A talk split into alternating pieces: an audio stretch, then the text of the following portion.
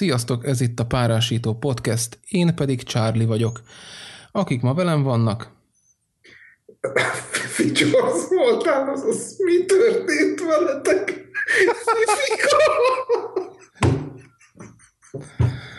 Édes Istenem. Kész vagyok. És én. Lecke. Azaz, na be sem mutatkozzá. Hívkó Krisztián Elias, Mujó. Na, küldöm majd a kukoricát, Fifika, aztán térdepeljél, mert ez nonsens, hogy nem tudsz egy... Tényleg, mi történt veletek? Velünk? Élveztem a hiányotokat. Jaj, hát vége, ez a jóleső kis szünetnek vége van. Hát a Charlie-nak volt jóleső szünet. Mi itthon gályáztunk közben. Nekem is jól esett az a kis szünet. De velem például nem sok minden történt. Hát ha csak mondhatni nem az, hogy most vártad minden napot, úgy vártál, mint a messiást, hogy végre megkapjad az ajándékkavicsod. Igen, itt ültem az ablak előtt minden nap, és a messzeségben meredtem, és vártam, hogy jöjjön a kavicsom. És elmondhatjuk ugye, hogy Észak-Amerika legdélebbi kavicsa a tied, mert igen, ez a kavics Key Westről származik, és de hallod, hogy ekkora lúzer, hogy lehetek, hogy neked hoztam kavicsot. Szerinted magamnak? Semmi. És ezt hol döbbentem rá? A reptéren így kavicsot beraktam be, bazd meg, mondom, hát magamnak nem hoztam. Ekkora hülyét. Vissza kell menni, ennyi. Na igen, lehet, hogy ez egy ilyen tudatalatti manőver volt, hogy mondd otthon az asszonynak, hogy sürgősen vissza kell mennünk, mert nem hoztam magamnak a kavicsot. Nem kell, tehát én ezt minden nap meghallgatom, hogy mi az, amit elfelejtettünk, és miért kell visszamennünk, úgyhogy ez nem olyan nehéz. Mesélj inkább te, Charlie, mert nem tudom Fifika oldaláról mi a helyzet, de velem tényleg nem sok minden történt az elmúlt hetekben. Hát, de veled biztos nagyon sok minden történt. Háttal nem kezdek mondatot. Nagyon jó volt egyébként az egész trip. De behallatszik az új mikrofonba a csörgés. Szóval jó volt az egész trip, ugye úgy mentünk, hogy tervezetten, és majd mindenre jut idő, és ilyen Niagara, meg olyan Washington, meg az anyám kínja, és azt hiszem, hogy ez a az első teljes nap reggelén megdőlt minden, és onnantól kezdve sodródtunk az árral, és volt ott minden, tehát tudományosan megtervezett, tudod, haladjunk délről, és úgy menjünk fölfele Manhattanen minden nap egy-egy városrész, képtelenség kivitelezni, aztán utána rámentem a vásárlásra, az a bolt nem volt akkor nyitva, aztán ugye... Ami nekem nagyon nagy feeling volt, pont akkor volt a... most be kéne hívni az asszonyt, hogy mi volt. Mi volt? Nem tudom, rengeteg tengerész volt ott egyébként a parton, szárazföldön, és kihasználtam az alkalmat, és hajós kapitánytól kezdve ezekkel a tipikus Popeye kinézetű srácokig mindenkivel lefényképeztem a feleségem. Úgyhogy nagyon aranyosak, helyesek voltak, és de most több volt az interakció az emberekkel, és abszolút nem igazolódott be az, amit mindenki mondott, hogy jaj, vigyázni, meg a rossz arcú négerek. Persze voltak, tehát ilyen elmebeteg embereket ritkán látni, mint amik ott vannak, vagy akik ott vannak. Afroamerikaiak, Charlie, afroamerikaiak. Mert mit mondtam? Négereket. Hát akkor feketék. Fekák. De nem rájuk kihegyezve a dolgot, tehát azért voltak olyan elborult figurák, hogy én is elgondolkoztam, hogy most nem itt kéne lennem, hanem mondjuk 2 megállóval arrébb. De pozitív csalódás volt az egész. Tehát voltak ott, olyan szopórolleren voltunk egyik-másik napon, hogy kifogtunk 2 nagyon, nagyon esős napot New Yorkba, és az eső az egész más, mint itt. Az a hirtelen jövő, és aztán csendben szemetelő, és természetesen akkor volt az egyik esőnap, amikor mentünk volna a One Worldbe, ugye a WTC helyén, ami épült, és majd a kilátó torony. Ott már egy picit megijedtem, mikor alulról nem láttam a tetejét, de mondom, fönt biztos a felhők fölött van a vége. Nem a felhőkben volt a vége, tehát az ablakon, ahogy kinéztem, az a hatalmas fehérség körbe, és akkor ott egy picit fölment a pumpa, aztán lementünk, és sikeresen megbeszéltük az ottani incidens menedzserrel, mert az is volt, hogy hát ő azt mondta, hogy itt élményt vettünk, és nem csak ezt, hanem a liftet, meg azt tudjátok, hogy milyen ott a lift, nem? Nem, fogalmam nincs. Hát úgy néz ki ott a lift, hogy...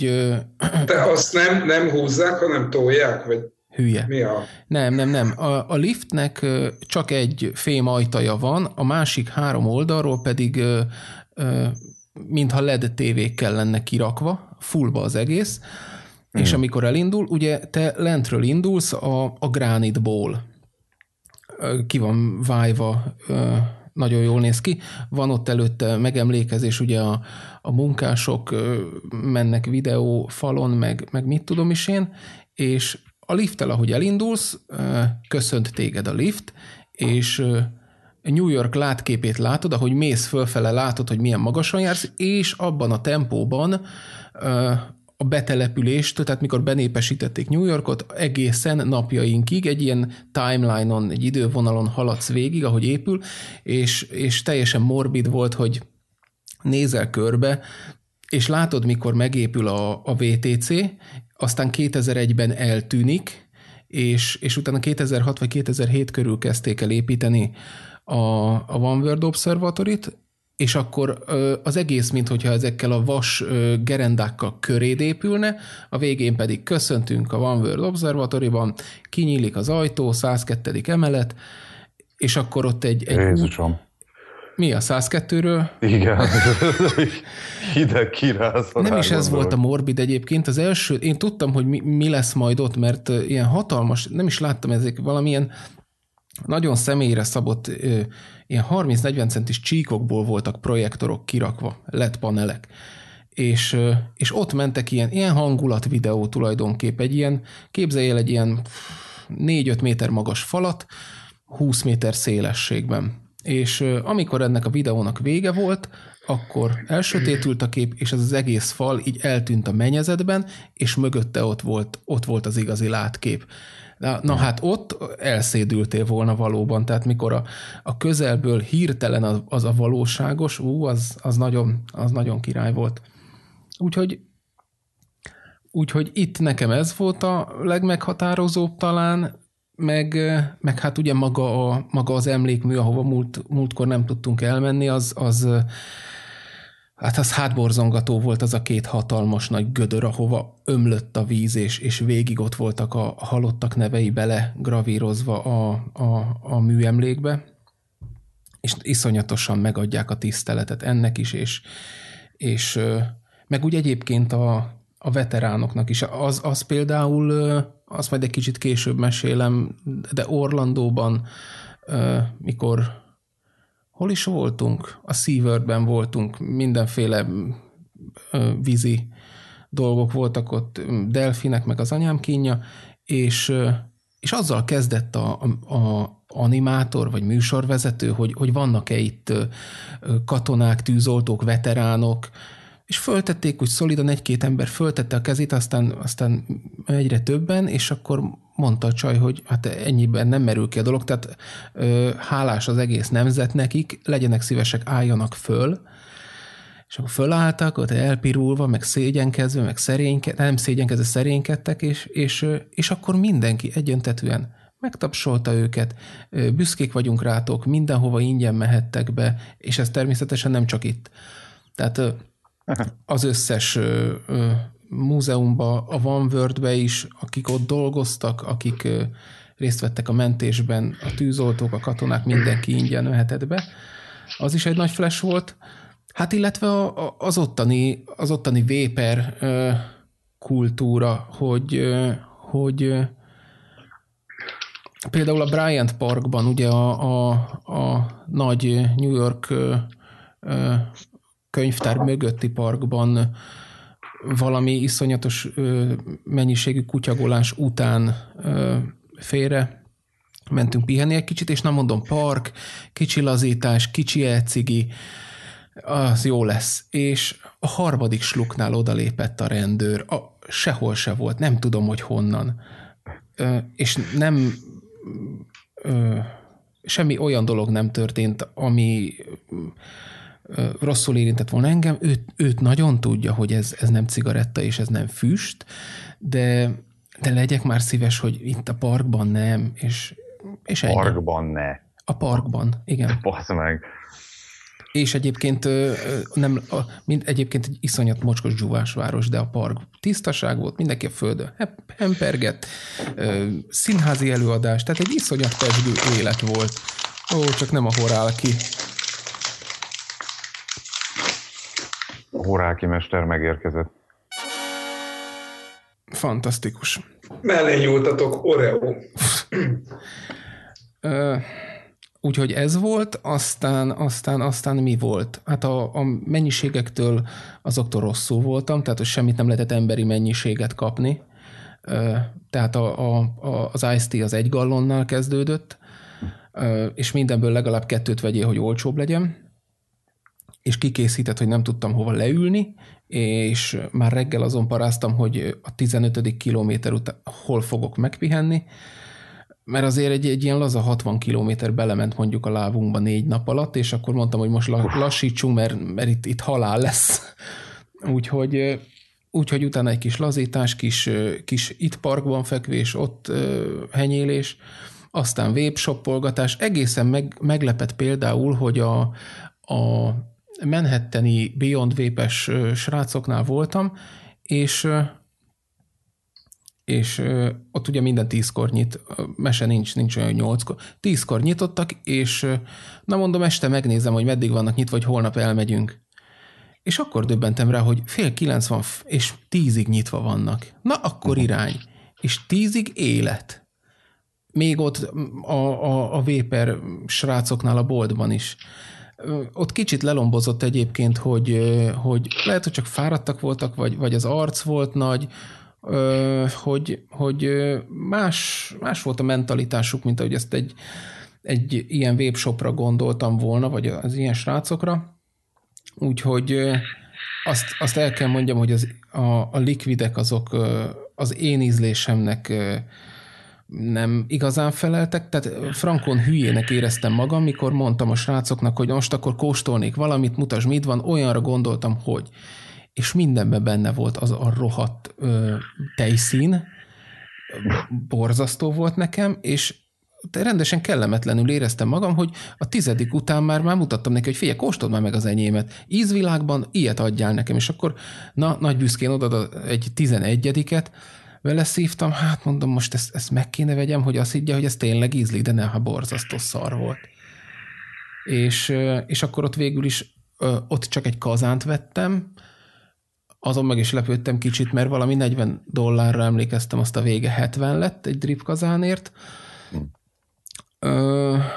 De egész más volt a feelingje. Tudod, ez a bőrkanapé, és ott, mint a verebek ültek a csajok a bőrkanapén, elől a pasik a pultnál nem ácsorogtak, hanem ilyen bárpultos székeken ücsörögtek, beszélgettek, szívták az elcigit.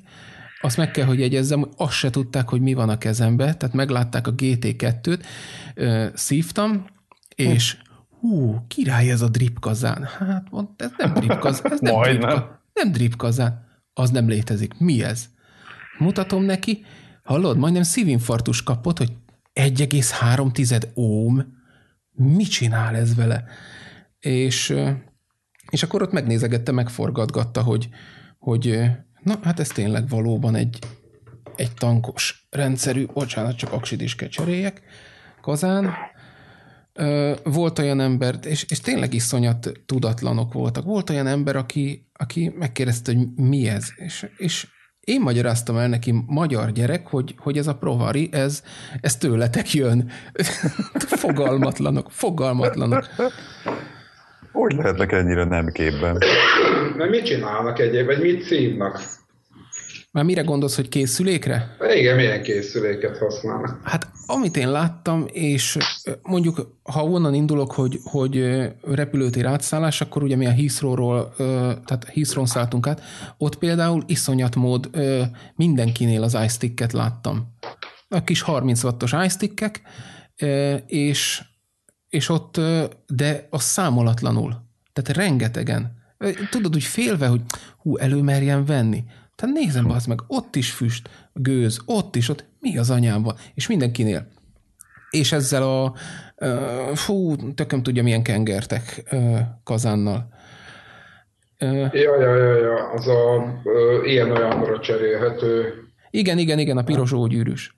Az. És kint pedig vagy a nagyon noob egószettekkel láttam az emberkéket, vagy a webshopokban ott, hát amit látunk tényleg a videókon, a mehával és a dripperekkel, vagy ami meglepett, hogy rengeteg klón van például ott is, akár a nívósabb boltokban is, és a kínai Yihi elektronikás cuccokkal.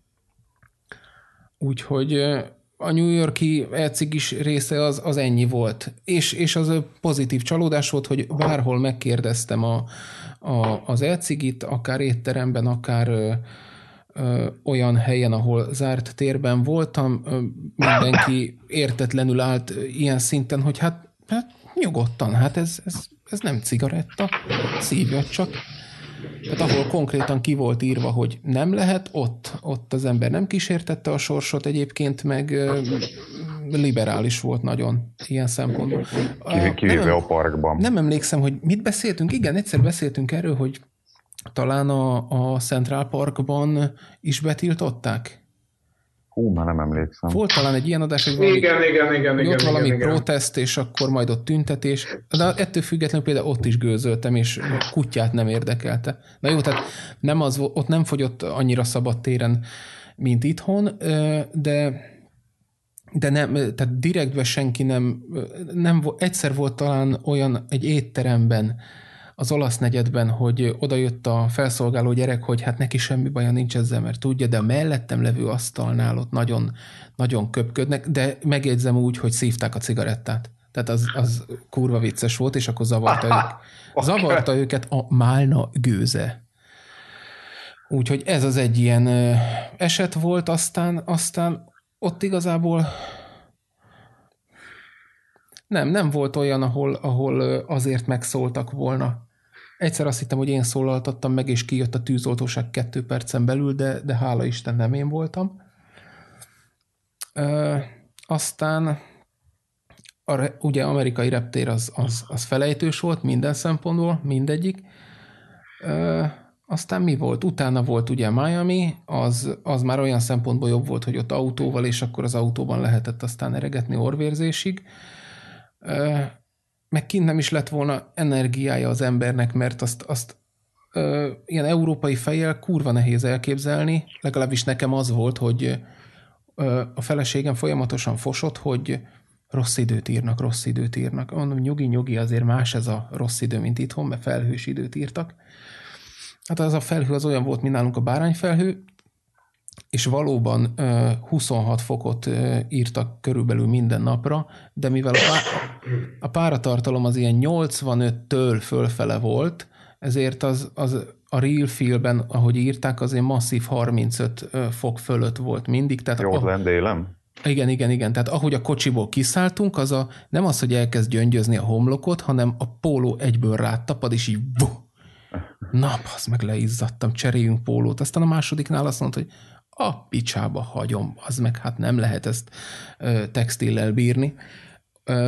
Úgyhogy az volt, az egy kibaszott nagy feeling volt egyébként nekem Miami, nem is Miami igazából, hanem Orlando ugye ezzel a SeaWorld-del, a Key Westre lementünk, az nagyon megfogott minket, az egész hangulata, ez a hát nem tudom elmondani neked, 1-2 képet majd mutatok nektek, és akkor meg lehet, tehát azok a pici házak, rosszul lettem, hogy akkora gekkók másztak, hát ilyen karomhosszúságú volt a legkisebb, 1,5 méteres fönn a vezetéken, a 220-as vezetéken, és így mellettem tocsant a szar, és azt hittem, hogy az meg sirály. Fölnézek, ez nem sirály, bazd meg. És na ott a vape shopba bementem, ott egy dedikált Vapor Shark shop volt egyébként, meg is lepődtem rajta. Na, az viszont kurva jó volt. Ott nagyon pozitívak voltak az emberek, 2 eladó volt, kinyalták az ember valagát, ízeket mutogattak, készülékeket mutogattak, biztos elég erőse, biztos megfelele az íz, a málnámat megcsodálták, íz lett nekik, úgyhogy adott egy hozzá hasonló ízt, azt el is hoztam, de egyébként jellemző rájuk, hogy nem tudtam olyan egyszerű ízeket találni, mint itthon, és én ezeket az egyszerűbb ízeket szeretem egy-két domináns ízzel. Ott tudjátok, ez amit sokszor beszéltünk már, ez a 8 millió íz, és ezt is érzek, azt is érzek, amazt is, és nem tudom, hogy igazából mit érzek. Rögtön jövök, urak, megjött a vacsorám. Ó, pizza in the house. In the house. Úgyhogy nekem a Vapor Shark Shop az kifejezetten bejött. És vettél valamit a Vapor Shark Shopban? Ne, csak likvidet. Csak likvidet? Az az igazság, hogy néztem volna az új RDNA 40-et, de az kifogyott. Aztán hát gondolom, hogy azért nem tartottak már, mert ugye jönnek ők is ki az új 200 wattossal, amiről majd később szót is ejtünk. Nem tudom elmondani neked azt a milliót, ami ott volt, egész más, mint a New York-i pörgős. Az sokkal, sokkal nyugodtabb volt, tudod, mint mikor így ülsz kint délután a kurva nagy melegben a kerti ülőben, és akkor csak így élvezed az életet, meg nézelődsz jobbra-balra, az olyan volt. Úgyhogy hát nagyjából ennyi. 2 bőröndel mentünk, 3-mal jöttünk, és nem kazán volt benne. Azt mondd el, Charlie, hogy anyát mivel lepted meg odakint? Várjál. Hogy mit vettem neki, vagy ilyenre gondolsz? Igen. Hát egy plusz bőrönnyi ruhát. Nem elég. Hát ez neki a kánán volt, ez a beszalad. Nem a kazánokkal volt el a harmadik bőröd, anya ruháival. Hát abszolút. Tehát ezeket az értékesebb dolgokat visszafele nem is, és mint utólag kiderült, nem is baj, hogy nem a nagy bőrönbe tettem, hanem minden műszaki cikket a kézibe. Föl is nyitotta a TSA egyébként kétszer a csomagomat. Egyszer Miami-ból New Yorkba, egyszer meg New Yorkból hazafelé. Úgyhogy de folyamatosan, bazd meg, ez a vedd le a cipődet, vedd le az anyám kínjádat, és átvilágítunk, és laptopot vedd ki a táskából. Hallod? Nem találkoztam még ilyennel, mint egy kis bot, és a végén egy ilyen szemüvegtörlőkendőszerű anyag, tudod, ez a mikro... Ja. És be van fogva, és azt mondja, hogy tedd föl a kezed, tenyérre fölfele, és így végig simogatja. És utána beteszi a készülékbe. Berakta a készülékbe, és mint egy spektrométer valamit mért, és mondta, hogy oké, mehetsz. Kábítószer, lőpor, robbanóanyag. Igen, úgyhogy egyszer pont az asszonynak a bőröngyét is a gép félretolta, nézzük át még egyszer sorba, és ott belülről is átdörgölték ezzel a kis készséggel. Rere. Mi jött, Krisztián? Rántott sajt, petrezselymes burgonyával.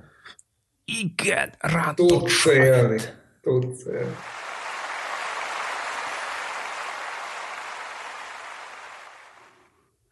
Megadjuk a módját. Petrezselymes burgi, azt régettem, ja. Úgyhogy fiúk, nagyjából ennyi volt. A második hétvégén már tudtam, hogy kevés volt a 3 hét, úgyhogy bármikor vissza tudnánk még menni oda még 1-2 hétre.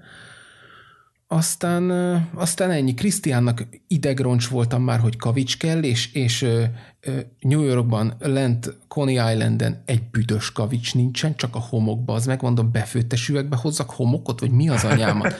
Akkor utána átmegyünk Miamiba. Miamiba homok, fehér homok. Hát mondom, ez se kavics, a kurva életbe. Key West, megláttam a partot, mondom, kavics, bazd meg, szikla királyság, oda mentem, és akkor ott végre volt kavics, úgyhogy ez ilyen nagyon, nagyon last minute volt ez a kavics beszerzés. Tényleg az utolsó két napjában sikerült, már gondolkoztam a B-terven, hogy mit fogok hazudni, hogy miért nem volt kavics. Hozol Ferihegyről egyet. Igen, úgyhogy, és ami ledöbbentett egyébként, hogy Miamiban, ahogy leszálltunk, autóbérlőpult, megszólalok angolul, és néz a nő, mint hal a szatyorba. No habla inglés. Baszd meg, spanyol. Hát mondom, ez így hosszú lesz. És ott az emberek... Spanyolul beszélt az ügyintéző. De úgy képzeld el, hogy ott én azt mondanám, hogy a második nyelv, de nem, mert inkább az első, mert mindenki hozé volt, meg az anyám tudja. A közértben, mikor megkérdeztem, hogy van-e teljes kiörlésű kenyér, meg olyan, ami nem szeletelt, akkor nagyon lassan még egyszer elmondtam, valami úgy láttam, hogy megcsillant a szemébe, és elkezdtem mondani spanyolul a választ. És mondtam neki, hogy no habla español. Oké, és folytatja tovább. Hú, basz meg, jó lesz ez a kenyér, hagyjuk. Tehát rengeteg, és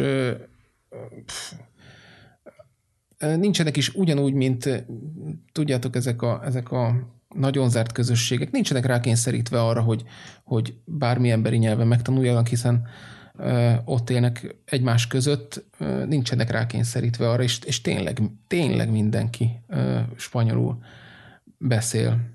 Vagy ha nem beszél, akkor megérti. Úgyhogy ennyi. Meg hát természetesen a folyamatos agyonklímázás, amitől mindenkit óvnék, mert szerintem az üvegházhatás 80%-ban a tetves amerikai klímáknak köszönhető, a 16 foknak, a buszon, a metrón, az autóban, bármit csinálsz, ha az autóban leveszed a gyújtást és elindítod, újra onnan kezdi. Ez bele van égetve beléjük, és bemész a benzinkútra, és olyan természetes nekik, hogy nyáron pulóverben ül benne a benzinkutas. És én meg olyan fejfájásom volt, hogy tudod, kimész, bejössz, hideg-meleg, hogy mondom, ezek megőrülök. Ezeknek meg ez természetes, ez kell. Nem tudom, ingyen van a hideg. Ja. Úgyhogy, na, hát ennyi volt. Hazafele volt a legszarabb. Nem, a legjobb, mert jöttem hozzátok, annyira vártam már. Ugye. Fuck yeah. Jaj. Na és veletek? Nyaralás volt már? Ó, még nem, majd egyszer valamikor. 6 éve nem voltam nyaralni, Charlie. Valószínűleg az elkövetkezendő 6-ba se leszek. Én már megkaptam egyébként most, hogy visszajöttünk, és most kezdtek elmenni kollégák, meg barátok, és hát ez most olyan, mintha mi nem lettünk volna sehol, mert hogy most van a főszezon, és menjünk el még nyaralni. Mondom, az így easy. Úgyhogy pedig mi is voltunk, csak úgy néz ki neki, minthogyha mégse. Úgyhogy valami vízpartot azért még jó lenne megcsípni, legalább egy kis balcsi, vagy valami. Egy podcast csobbanás. Jaj. Nem is voltunk évek óta sehol, de idén megpróbálkozunk vele ilyen július végén, augusztusban. Hova? Valami vizes helyre. Elmegyünk Harkányba, az biztos, mert azzal nekem fix a ideám, nagyon-nagyon régen nem voltam Harkányba, és utoljára 6 éves koromba kb. És azt meg akarom nézni, meg megpróbálunk ilyen családilag elmenni valami Horvátország vagy ilyesmi. De még képléken, csak a szándék van meg egyelőre, szervezés még nem történt az ügyben egy darab sem. Ezt a tengeri cipőt vinni, mert a kavics meg a tengeri sünök engem ott kikészítettek. Tengeri cipő? Az mi az a tengeri cipő? Hát, az egy gumicipő. Egy gumitalpú cipő. Ja, az, ahogy hívják fröccsöntött, szandál. Hát azért annyira nem, a teteje neoprén, és gyakorlatilag arra jó, hogy ott a kő nem töri föl a lábad, a kagyló nem vágja meg a talpad, meg ha tengeri sűnbe lépsz, akkor nem fáj annyira. Ja, amikor utoljára arra jártam, akkor a partokon mindenhol árusítgatták ezeket, ha emlékeztek rá, még a régi jó kis rendszerváltás előtti, ez az áttetsző, fröccsöntött műanyag szandál. Ú, de az nagyon csehszlovák, ne haragudj. Nem tudok, az hozzátartozik. Nem tudlak benne elképzelni. Tudod, te vagy ez az igazi IT-sra barnul gyerek, aki hát talán egy árnyalat van a karja meg a teste között, de látszik a póló nyoma, és fölveszel még a fecskédhez egy ilyen gumiszandált. Na hát az egy fotót kérünk, akkor léci. De az a szandál, az tengeri sűnálló volt, öcsém, tehát bármibe beledéphették. Az nagyon durva, és igazából ez ad egy ilyen jó kis csehszlovák és jugoszláv hangulatot az egésznek, tehát egy ilyen kis időutazás jelleget kölcsön az a dolognak. Jugoszlávia, atya úristen, még emlékszem. Krisztián akkor járt az NDK tengerpartra. Ott NDK-ba sose voltam. NDK tengerpart. Arról már lemaradtam. De, tudod, ez az öreg ember még járt ilyen helyeken. De tudod, hol volt az NDK tenger? A Balaton. A Balaton. Így van. Persze. Amíg volt vasfüggöny. De lehet, hogy most is majd járnak ide. Most is lesz. Most mindjárt lesz vasfüggönyünk, úgyhogy... Igen, úgy hallottam, nem egy nagy trúváj, és most már csak így ideiglenesen is csak pár hónapig, de hát így nem tudom elképzelni. Az a baj egyébként, hogy ez valószínű ilyen viccesnek hangzik, de itt Szeged környékén ezt napról napra megéljük. Tehát itt múlt hét csütörtökön reggel Szeged alatt 2000 ember lépte át a zöld határt. Nem normális dolog. Azt így el tudod képzelni, hogy itt mi volt a városban? Tehát a Mars téren, öcsém, olyan venezuelai, vagy nem tudom én milyen származású menekült mászkát, 3 darab kés volt az oldalán a csávónak. És egy magyar kislány személygazolványát dugta mindenki óra alá, hogy pénzt kérjen. Sorvadjon el az ilyen. Tehát, érdekes. Ez napi probléma itt. Erre csak egyet tudok mondani. Felcsút. We have a problem. Mi? Láttátok?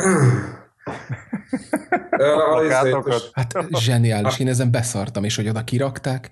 Prezident hallott. Itt egy űrkikötő épül. Hamarosan űrkikötő. Reméltem, hogy belehúzzák a Ganymedeszi ufókat is, de az kimaradt. De ez mennyire durva volt, basszus, hogy tényleg 3 millát akartak összekalapozni, és lett belőle 33 pikpak. Nagyon kevés. Mint most hallottátok, hogy most meg nem a Kickstarteren Indiegogon gyűjtenek Görögországnak? Igen, néztem. És 1 millió már összejött. Hát az egész IMF-hitel nem fog összejönni, de ijesztőek azok a számok, amik ott vannak. És mindenki gondoljon bele, hogy ez ránk is kihat, mert drágábban fogjuk venni a modot, mert már most is érződik a dolláron rohadt életbe. Hmm. De nem igaz egyébként, hogy nem történt velünk semmi, mert még a legelején, amiről jól lemaradtál, itt volt a nagy sikerű tüntetés, demonstráció happeningünk. Krisztián, megnéztem. Megnézted? Hazudnék, ha azt mondanám, hogy elejétől a végéig, de a kobakodat megcsodáltam. Tehát alig 1 óra 20 perces megnézhet. Persze, persze. Az új nyáriasított séródat mindent visz, mint a piros hetes. Hát kicsit el voltam kenődve, hogy kevés pólót láttam az embereken, de azon kívül úgy láttam, hogy ha nem is... Elkapkodták a járókelők. Hát azon a pofám leszakadt. Hát hihetetlenek. Mindegy, ingyen van, bazd meg. Ha más nem, felmosoronynak jó lesz. Hát, hallod, kabaré. De egyébként meg jó volt, úgyhogy kár, hogy lemaradtál róla, Charlie. Nagyon jó hangulatú kis esemény volt. Állítólag nekem is van még egy megfelelő férfi méretű póló, úgyhogy... Abba te ne bízzál, Charlie. Hát az Endre írta nekem, hogy félre lett téve. Egyébként akkor itt köszönjük meg Endrének, hogy legyártotta a pólókat, és azoknak a kereskedőknek, akik pedig anyagilag ugye hozzájárultak ehhez, hogy mindenkinek ingyen legyen a pólója, és Marika néninek is, aki éppen tejért ment le a sarki közértbe, neki is lehessen mérges vaper pólója. Respekt.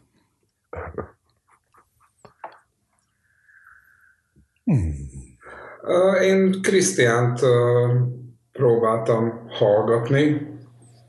Iszonyatosan hosszú volt, tehát az nekem is meglepetés volt. Szerintem egy tömeg ekkora hosszúságú beszédet nem, vagy nehezen tud tolerálni. De azt mondta Krisztián, hogy meghúzta. Igen, ez már a rövidített verzió volt. Tehát ez a rövidített verzió volt, és azért is mérges voltam, mert tudod, így beszél, közben gondolkozol, jó, akkor ezt még nem mondta. Egyszer csak elmondta. Jó, akkor keresünk valami mást, amit nem, de ezt is elmondta.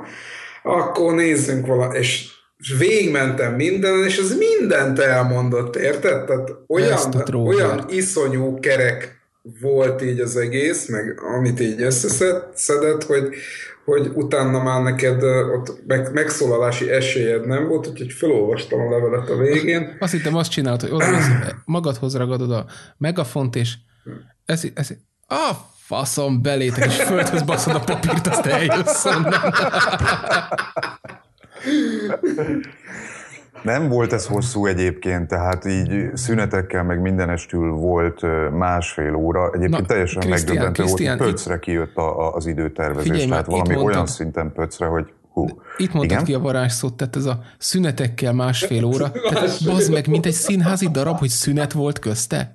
Nem, hát srácok, ti soha nem voltatok demonstráción, tehát azért másfél-két órát hallgatni másokat, ahogy beszélnek, hát az nem gáz, szerintem lenni, azért. De az úgy szokott lenni, hogy felszólaló, aztán jön a P-mobil, felszólaló, aztán jön Nagy Feró, tehát valami ilyesmi volt? Mert nem. Ezt így el tudnám képzelni. Persze, aztán jöttem én. Tehát figyelj, tehát nekem ez olyan volt, tudod, mint a kisegyházaknál ez a hittérítő túra. Tehát jött Krisztián a prédikátor, érted? Elmondta, bevezette, aztán jöttek a tanulságtevők. Milyen cinikus diszó vagy. Nem. A Krisztián, mint próféta, majd jöttek a tanítványok. De amúgy jó volt. Tehát, nem, ami engem megdöbbentett, az az, hogy mi kiküldtünk 17 vagy 18 sajtó meghívót, Krisztiánnal szerintem 8-9 médiát keresztbe, tehát mind a ketten. Meghívtunk Krisztián, te mennyit mondtál? 28-nak írt. 28-nak írt nagyjából, tehát mint egyesület, mint, nem tudom, a magad nevében, vagy az FV. Mint szervező. Ja. Mint szervező. Ugye ment e-mail a minisztériumnak, ment levél a minisztériumnak, semmi, érted? De tehát semmi média? Semmi. Egyetlen egy ember tett föl fényképeket, az valami fizetős fotós volt, aki... Jó, nem, én olyanra gondoltam, hogy kamerával mondjuk, és hát azt nem is, hogy este a híradóban, de úgy valami eldugott kábelcsatornán. Nem volt sajnos, igazából elvitték nem jut eszembe a kifejezés, szóval elhalázták előlünk a bulit. Ellopták a sót. Igen, ellopták a sót, köszönöm szépen. A szociális ágazat dolgozói, meg a devizahitelesek, ők pont ugyanakkorra szervezték a harcacáréjukat. És hát ugye engem megkötött ez a nemzetközi vigyó, hogy jóval korábban ki lett találva már a dátum, mint hogy ők ránk szervezték volna, és akkor meg már nem nagyon lehetett mit variálni rajta, úgyhogy igazából a sajtó velük volt elfoglalva. Hát legközelebb akkor tudod, hogy kell készülni. Ködgránát, bazalt kocka. Nem, figyelj, Charlie, tehát hány rendőr volt ott biztosítani? 5? Hát én 7-8 szerintem. 7-8. Mindegy, szóval nem kevés volt. Én a végén oda mentem mindegyikhez, külön-külön megköszöntem a közreműködésüket. Szóval tényleg nagyon kulturáltak, mondjuk mi is azok voltunk, tehát szó nem érhette a ház elejét. Külön megköszönjük Krisztiánnal együtt most mindenkinek, aki vette magának a fáradtságot és a bátorságot, és eljött, és erősítette ezt a közösséget. Én azt gondolom, hogy ez volt minden idők legnagyobb Vapor politikai megmozdulása. Tehát egy cél érdekében csak azért, és nem a buli, meg nem a kiállítás, meg nem a kaja, meg nem tudom én mi kedvéért, tényleg csak egy politikai, meg gondolom, hogy nem a pólókért, mert például én a pólókról nem is nagyon vettem tudomást, vagy nem is nagyon tudtam róla, hogy ez a háttérbe szerveződik, de hogy tényleg hát te összeszámoltad, Krisztián, hát közel 200-an volt. Közel 200-an voltunk.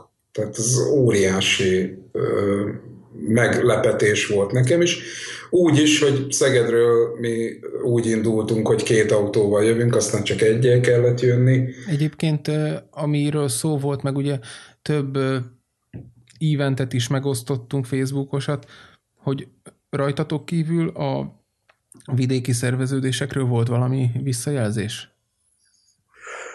Volt videó, meg fotó is róluk, igen. Miskolcról rengeteg fotó, és ha jól emlékszem, Pécsről meg videó. Így van, és engem még menet közben Inkvi hívott Krisztián beszéde alatt, hogy ők már végeztek, és hogy nálunk mi van. Úgyhogy szerintem így országosan is, meg mondom, így egy helyen 200 vaper, ez tényleg megdöbbentő mennyiségű ember volt, rengeteg ismerős. Hát akivel nem tudtam külön beszélni, vagy köszönni neki, attól most kérek elnézést, de tényleg rengetegen voltak. Ja, és utána még volt egy after party. Igen. Amit az oszi szervezet, Vape42 szervezet, oda is elmentünk, szegediek, ott már azért nem voltunk, csak egy ilyen 30-50 között, de jó volt az is. Tehát. Na hát akkor... Klafa volt. Én azt akartam még elmondani, hogy azért tűnt hosszúnak, mert alapvetően egy demonstráció 1,5-2 órát hallgatni, amíg emberek beszélnek, az nem annyira megterhelő, és a hangsúly itt az embereken van. És ugye itt nem nagyon volt senki a közbeékelt gőzlér társainkon kívül, aki mondta volna a dolgokat, úgyhogy kénytelen voltam én mondani, és ezért tűnhetett olyan hosszúnak, mert én beszéltem megállás nélkül jóformán. De egyébként, tehát ilyen utcáról megálló emberek, akik rácsodálkoznak és megállnak, hallgatják 5-10 percet, ilyen volt?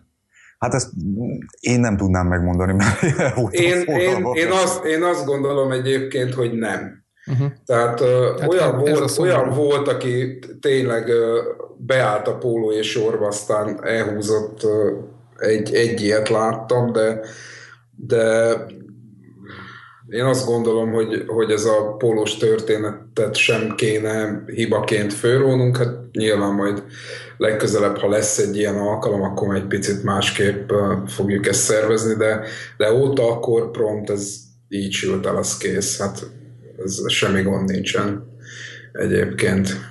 Húgom látott egy nagyon érdekes dolgot, le akarta fotózni, de aztán lemaradt róla, egy ilyen nagyon durva kontraszt volt, ő ott a szélén áldogált, és pont rálátott, hogy így a látótere egyik felén ott vagyunk még őzérek, és zajlik a demonstráció. A látó szemes sarkában a másik oldalról meg kijön egy öltönyös fószer a minisztériumból, megáll, és így dohányzik. És akkor így nézett, oda-vissza nézett, hogy hú, akár de durva képet lehetne erről csinálni, de aztán lemaradt szegényként.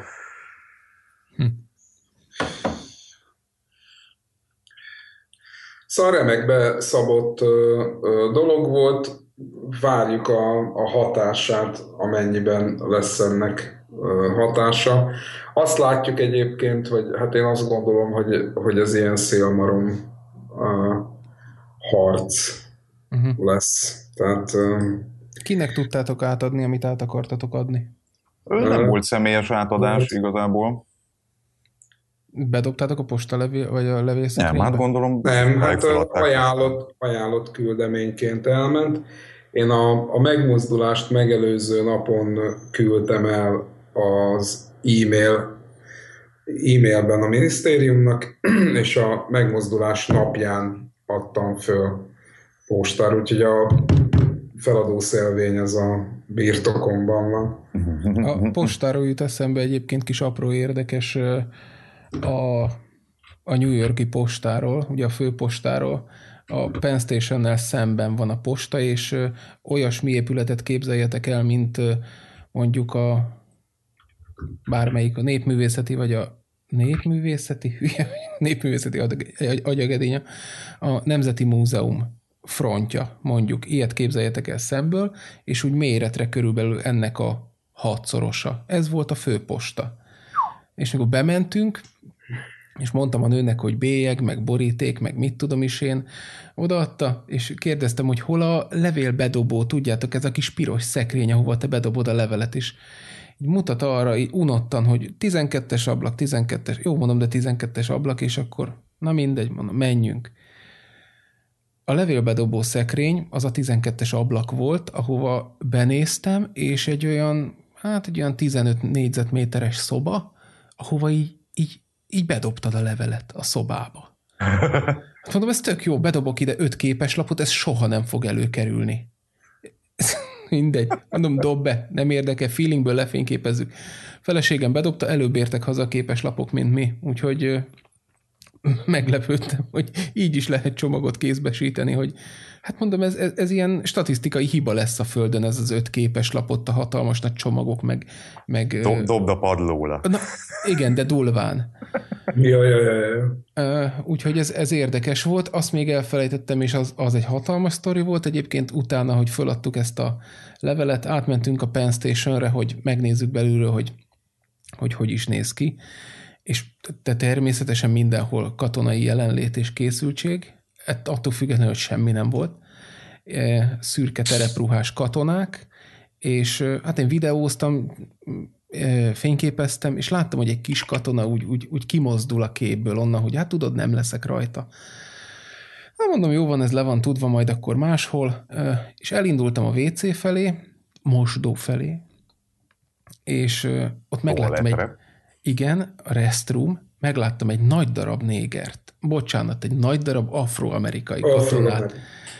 Gépkarabélyjal, ahogy kell. És mögötte mentem el, és tudjátok, mint az idióták, így két kézzel így elkezdtem rám mutogatni, közben a feleségemnek, hogy ide néz, ide, oda néz, milyen katona. És így intelligensen. Igen, ahogy ezt így abba hagytam, megláttam a szemem sarkába a kis katonát, aki az előbb kisétált, és elindult hát felém, illetve a másik katona felé. Na mondom, jó van, elmegyek, dobok egy sárgát, jövök vissza, és akkor már a katona szembe áll a WC-vel. A nagyobbik. Aki még nálam egy fél fejjel magasabb volt. Mondom, akkor a bajnak elébe megyünk, oda megyek hozzá, hülye turista, elnézést, közös képet lehet. Nem tudom így rádión, podcasten keresztül átadni azt az arcot, így nézett, hogy ennyi volt a nézése, hogy így most mit csináljon, és mikor jó, odadom a telefont a feleségemnek, és abban a pillanatban, hogy rámutat a feleségemre, maga az előbb fotózott. És ő meg nagy büszkén, nem fotóztam, videóztam. Körbe videóztam az összes katonát, és mondta, hogy jó, lehet a fotó, csak legközelebb előtte kérdezze meg. És akkor vedd föl nyugodtan, természetesen.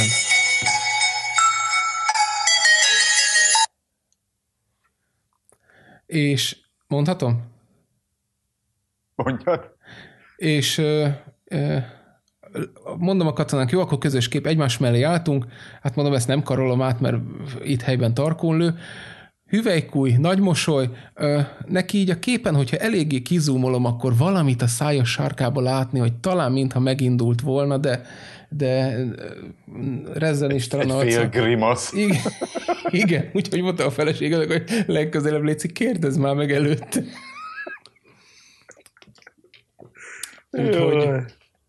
Úgyhogy ennyi volt az élmény a katonákkal az állomáson. De ez off volt. Fifika közben eltűnt az éterben. Ő volt egyébként, aki csörgött, vagy te? Igen, ő volt. Ja, akkor... Voltam. Irány a kukorica a sarokba? Mit csinálják? Hát ilyenkor is dolgozom. Jó, Istenem, akkor szívem szakad meg. Akkor a munkatigris. Na, és milyen hírek vannak egyébként? Egy kicsit le vagyok maradva, meg kicsit ilyen csöndes dolog volt.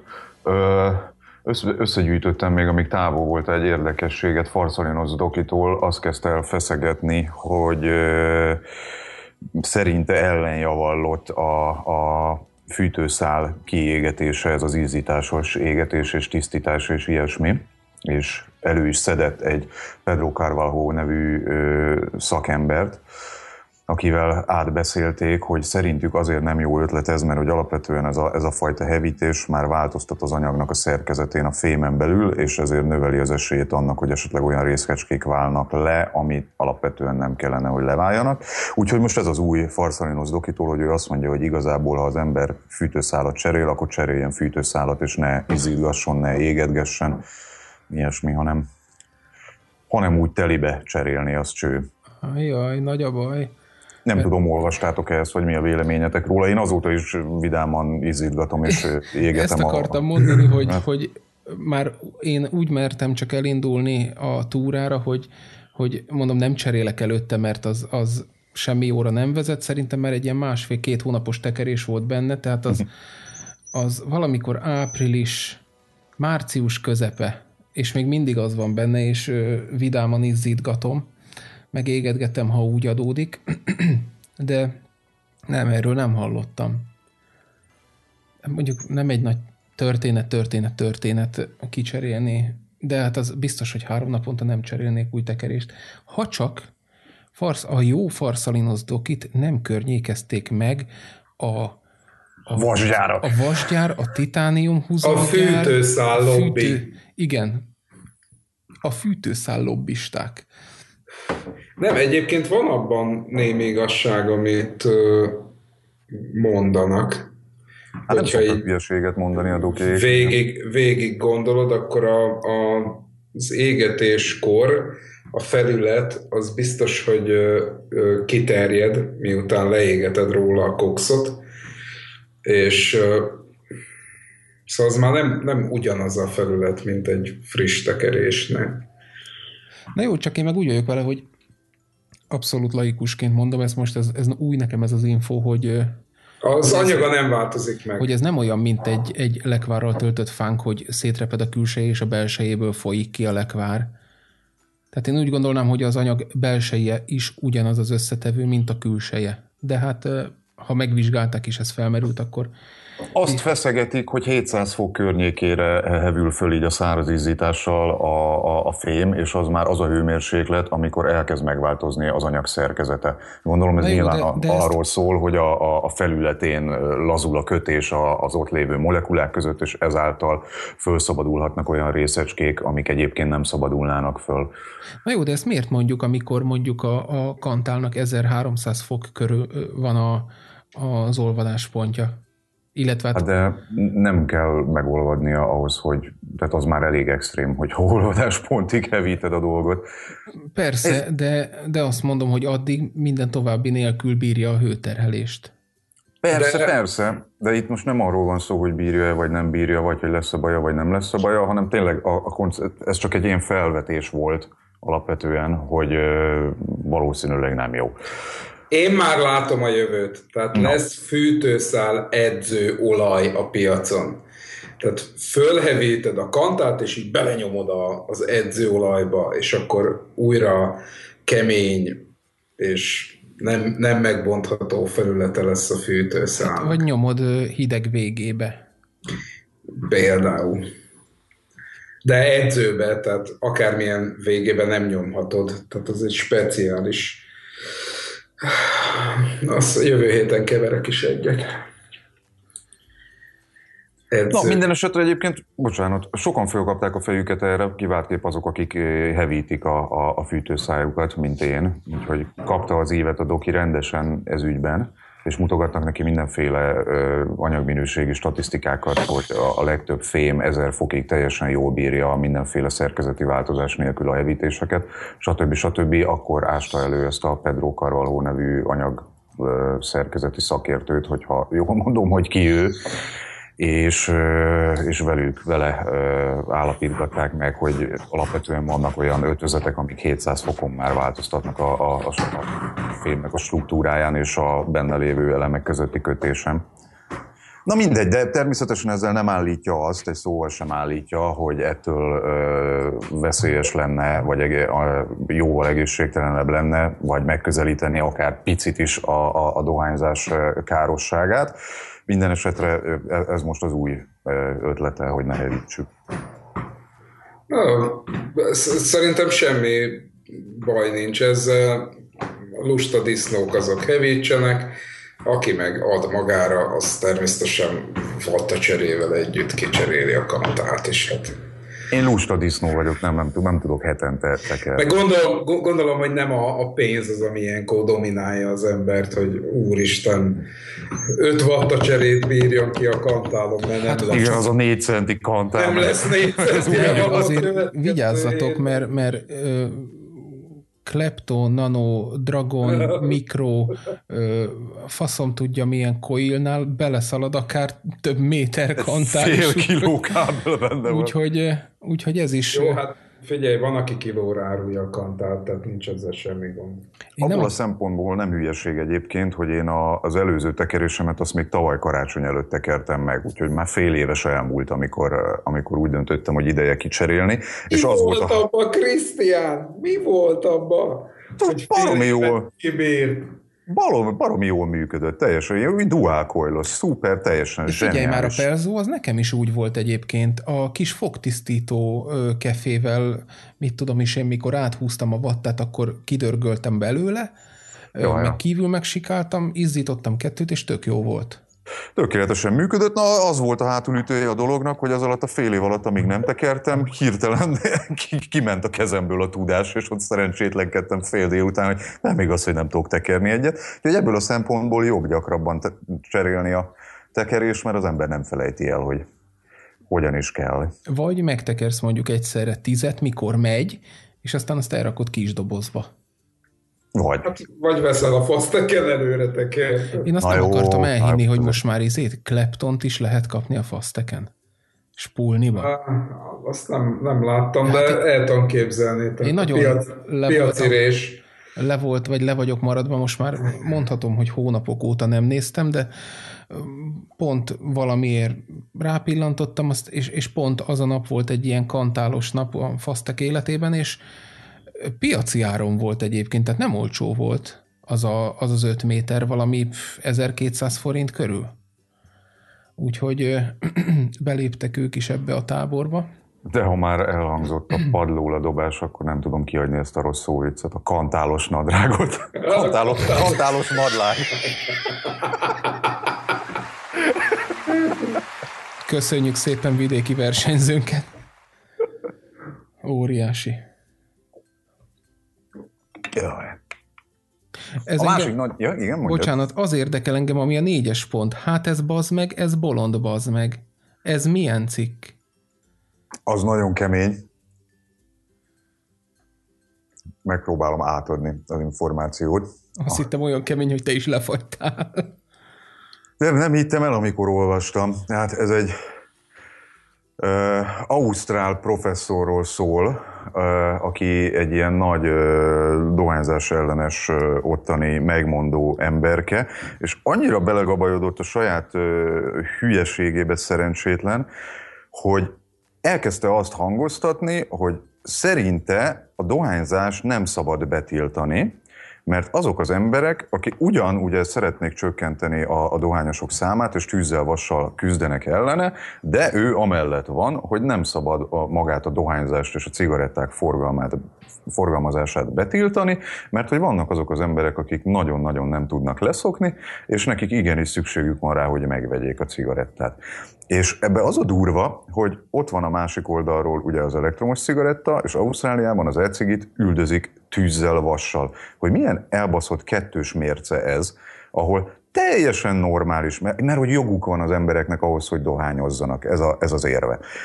És ahhoz nincsen joguk, hogy vépeljenek, egy jóval kevésbé káros alternatívát válasszanak. Tehát ilyen olyan szintű logikai bukfencekkel van tele, hogy így ültem, és így néztem, hogy ezt nem hiszem el, hogy az ember ilyeneket tud mondani. Teljesen elképesztő. Az is elképesztő, amit most betett a Boris a podcast csoportba, de beraktam ide is, nézd, kattintsátok meg azt a két képet, 12-es, 13-as sor. Most fordultam le a székről, papot kérek.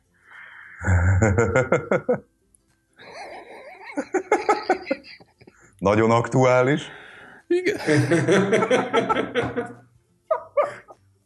Ezt ki kell tenni. Akkor lehet, hogy ezt majd beteszem a show notes-ba, ez lesz majd a főkép, a legelső, a hajós. Zseniális. Nem lehet, hogy miattunk jön tényleg ez az iszonyat menekült hullám? Most de lehet, mert ott nem lehet fogni a podcastet. Igen, amíg Amerikában voltál, és amíg szüneteltünk, nem volt ilyen durva menekült hullám. Ez tudja, hogy van valami összefüggés. Plusz chemtrail és gyékemberek. Jaj, édes Istenem. Ja, bocsánat, ezt még lefelejtettem, mert itt közben olvasom, hogy mit ír ez a bolond professzor Dobe. Azt nyilatkozza még, hogy keresni kell az olyan új lehetőségeket, amik visszafogják a dohányzás kereskedelmét, a dohányfogyasztást, és amelyek eltántorítanak a dohányzástól. És elhangzik a szájából egy ilyen, és a következő mondatával meg fikázza az elcigiket. Tehát olyan szintű tudathasadásos baromság dől a szájukból, hogy édes Istenem, nem hiszem el. Szóval ez bolond, bazd meg. Hát ez bazd meg, ez bolond, bazd meg. Ez az. Az vesz meg, bassza. Az best. És akkor erre jött rá fűzés, még hogy nem ment életeket? Erről is lemaradtál, mert hogy kellett neked Amerikába menni, ez is akkoriban történt. Az én kurvájámat. Egy luxemburgi rendőrnek megmentette az életét az elektromos cigaretta, és ugye nem hiába szajkózzuk mi. Már évek óta, hogy az elektromos cigaretta életeket ment. Most konkrétan életet mentett, ugyanis eldördült egy lövés, és a lövedék lepattant a rendőr zsebében pihenő mód készülékéről. Ó, ez annyira blikkes volt most. Nagyon, de hát ettől függetlenül történt. Sőt, ez inkább olyan Bud Spencer, Terence Hill-es, hogy a mellkasában, az ingzsebben levő Bibliában fennakadt a lőszer. A lőszerről jutott eszembe, hogy arra jövök haza, hogy mi folyt a tengerparton, hallod, nagyon durva. Ja, a nyaraló német turisták. Keménység. Micsoda? Hát az a halomra lőtték a turistákat a török tengerparton? Nem török. Nem. Ja, leesett. Hol szok? Tunis? Várjál, Szuszában. Tunézia. Szuszá. Istenem. Bolond a világ teljesen. Mit akartam tőled kérdezni? Ja igen, az ott van, mert Charlie lemaradt ez a LVP-s volt, igen. Játék, és akkor ami engem érdekelne még, a 8-as pontban field training szerűen világosítsatok föl, mi ez a lounge vape ready? Az fifika lehetett. Hát így elgondolkoztam rajta, hogy az egyik ismerősöm ki lett dobva gyakorlatilag az egyik szórakozó helyről, ahol engedélyt kért arra, hogy vépelhessen, amit meg is kapott, csak aztán akkora füstöt bírt, vagy gőzt bírt eregetni maga körül, hogy a végén gyakorlatilag mondták neki, hogy fizessen, azt távozzon, amilyen gyorsan csak Jézusom bír. Két megjegyzésem van a dologhoz. Az egyik az, hogy ha hagyják, akkor se legyél tahó. Tehát, hogy mondjam, szóval a vépelésnek vannak határai. Még ha ez mondjuk egyesekben ilyen visszatetszést is kelt, de mondjuk én se szeretném, hogyha nem dohányzok, nem vépelek, és a Charlie a pofába fújna az összes málnát, mert biztos nagyon finom, csak egy idő után nem annyira vidám dolog ilyen borzasztó nagy gőzbe üldögélni. Egyrészt, másrészt meg ezzel így azt gondolom, hogy magunkra, tehát hogy házhoz megyünk a pofonért. Érted? Mert tényleg zavarhat egy csomó embert. Most, amikor volt az after party, a Tatár Tamással lent beszélgettünk a bejáratnál, és fölmentem oda, ahol a konkrét tetthely volt, és 3 méter volt a látótávolság. És aztán fogtam magam, beszéltem 2 ember, azt visszajöttem le, mert egyszerűen nem lehet akkora gőzbe jól érezni magad, vagy létezni. És akkor erre találtam ki a szalonvépelés című dolgot, ami ugye akár lehetne szép angol szóval lounge vape talán. Hát kicsit több a zsé benne. Lounge vape, vagy lounge, vagy nem tudom én ki, hogy akarja ezt ejteni, tehát olyan eszközök használata nyilvános helyeken, amelyeknek a gőze nem lép át egyfajta közösségi határt. És erre ki is találtam, hogy így rá lenne írva a készülékre, tudod, hogy Lounge Vape Ready.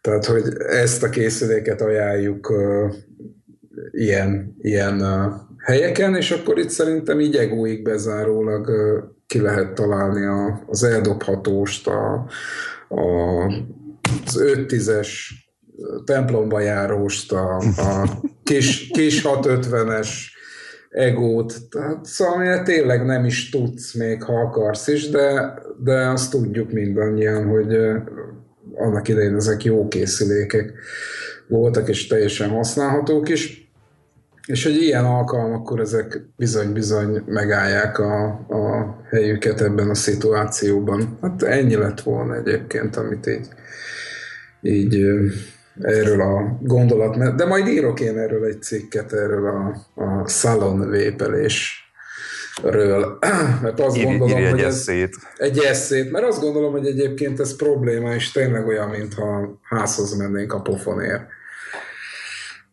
Tehát nem kéne magunkra húzni a közvélemény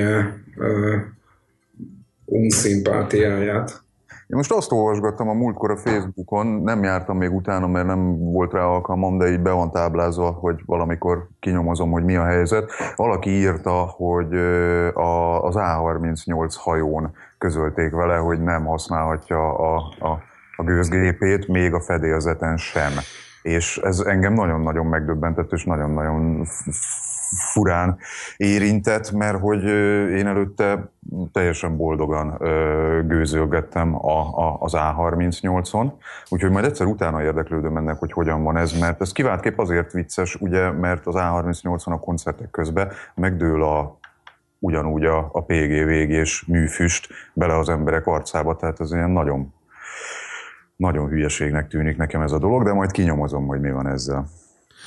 Hát szerintem ez már megint a tudatlanságból és az emberi butaságból ered. Egyrészt, másrészt pedig, ha nem engedik, akkor nem tehetsz semmit ellene. Tehát... Természetesen, tehát ott ment a beszélgetés, hogy alapvetően a hely tulajdonosának, üzemeltetőjének szíve joga, hogy ezt tegye, csak én nekem nem nagyon veszi be a gyomrom, amikor ennyire illogikus a történet, mert tényleg, hogyha ugyanazt a PG-t, VG-t nyomják a koncert közben az arcomba a színpadról, akkor mégis milyen alapja van ennek az egész történetnek. Ezért zavar engem rettentően ez a dolog, de ettől függetlenül természetesen joga van mindenkinek, hogy meghatározza, hogy a saját szórakozó helyén milyen szabályok érvényesek, amíg az nem sért alkotmányos jogokat. De mondom, engem ez zavar, hogy alapvetően olyan dolgoktól próbálják megvédeni az odaérkező közönséget, amit ők is ugyanúgy, csak sokkal nagyobb mennyiségbe tolnak bele az arcukba. Ez ilyen totál illogikus. Igen. Hát meg kell őket interjúolni. Mondjuk azt nem értem én is, hogy a fedélzeten az nyitott, gondolom. Igen. Hát egy része, mert ugye ott fönt van az étterem rész, az üvegfallal van, azt hiszem, leválasztva, vagy mi a túró, de hát a hajón is, mikor dohányzott az ember, mikor mentünk osztálykirándulásra, mindig a fedélzeten cigizett mindenki. Jaj. Hát vagy előbb-utóbb be kell vezetni a gőzlér szoba fogalmát, tudod, mint annak idején a szivar szoba, és akkor ott mindenki kedvére gőzlérkedhet. Megint eszembe jutott egy sztori Amerikával kapcsolatban, de csak akkor mondom, hogyha rámondjátok, hogy yes. Amen. Yes. A yes, szivar yes. Szobával kapcsolatban ez a divat. Mint egy kis kocsma, de nem a kocsma szag jön ki, hanem szivaroznak az 50-60-70 éves taták. Iszonyat nagy hangulata van egyébként. És mellette volt a kávézó, feleségem leült utána, hát pont ott volt egy pad ezzel a Monte Cristo szivar klubbal szemben, én meg elkezdtem vépelni, és egy pici megvetéssel néztek rám. Mi az a fémszínű, szivar méretű valami a kezemben? De aztán szerintem valami csendes bolondnak elkönyveltek, hogy hát ilyen is kell a világra. Jó van akkor neki. Még egy érdekesség volt egyébként, ez most volt a héten, és nincsen rá linkem, mert hogy csak a ilyen Facebookos csoportban volt róla beszélgetés, hogy van a MOVE kezdeményezés, ugye, ami az egészségügyben dolgozókat, a vépelés támogató egészségügyben dolgozó szakikat tömöríti, és ők írtak egy levelet a spanyol egészségügyi miniszternek, ahol ugye Spanyolországban rettentően lobbiztak a gőzlére ellenes erők, hogy akkor ezt korlátozzák és le a gőzlérkedéssel. És a MOVE írt egy levelet az ottani egészségügyi miniszternek, és teljesen pozitív választ kaptak, hogy meglepődött a spanyol egészségügyi miniszter azon, hogy ő eddig úgy gondolta, hogy ezt direkt csinálja, rohadjak meg. Szóval lényeg a lényeg, hogy a spanyol EU miniszter teljesen megdöbbent rajta, mert ő eddig azt hitte, hogy az egészségügyi szakemberek azok abszolút testületileg egy emberként állnak ki az elektromos cigarettázás ellen, és hogy ez neki nagyon fölkeltette a kíváncsiságát, hogy akkor mégsem ilyen egyszerű ez a történet, és akkor szépen visszavonulót fújt, hogy ezt a kérdést jobban meg kell vizsgálni, mert hogyha ilyen ellentmondások vannak, hogy az egyik egészségügyi szakember ezt mondja, a másik pedig azt mondja, akkor itt mégsem annyira pofon egyszerű a történet, hogy le a gőzlérkedéssel. Úgyhogy szépen apró léptekkel, de azért vannak pozitív fejlemények imitamot. Igen, mert sokszor egyébként nem is gondoljuk, szóval mit tudom én, téged nem érdekel a kipufogók mechanikai rezgéscsillapításának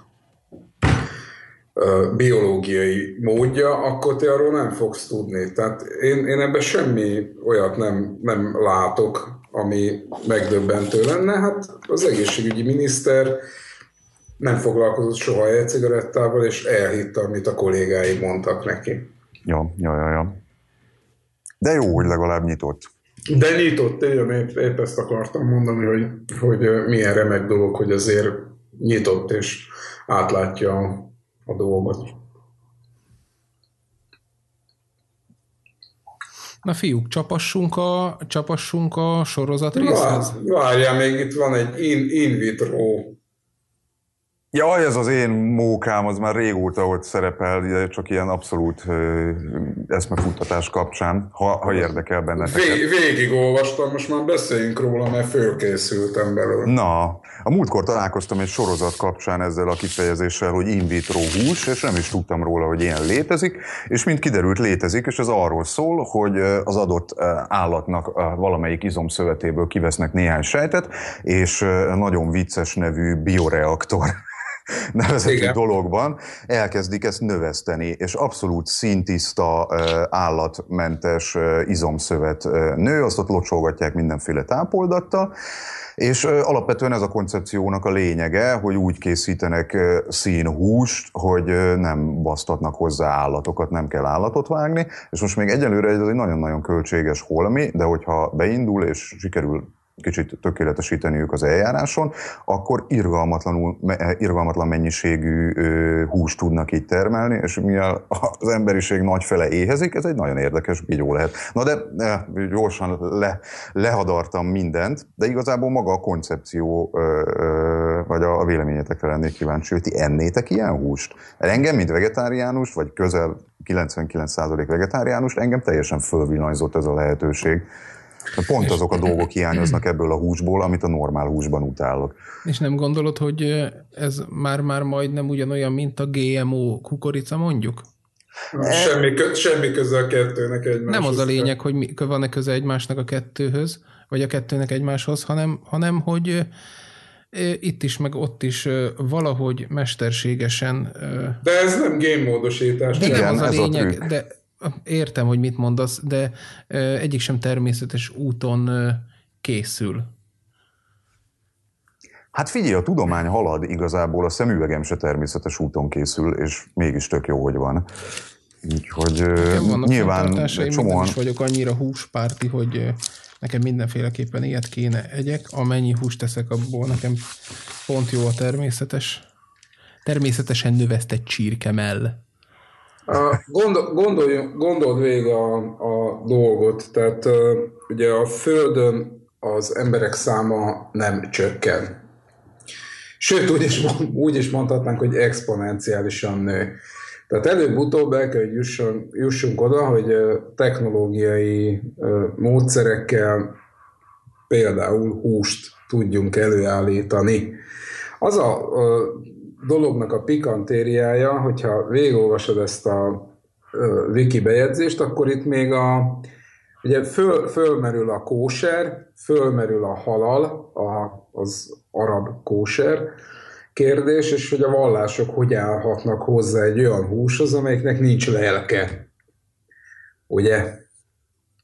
És megdöbbentő egyébként, hogy a zsidók elutasítják, még most, még az iszlám hívők pedig azt mondják, hogy ha egyéb technológiában megfelel a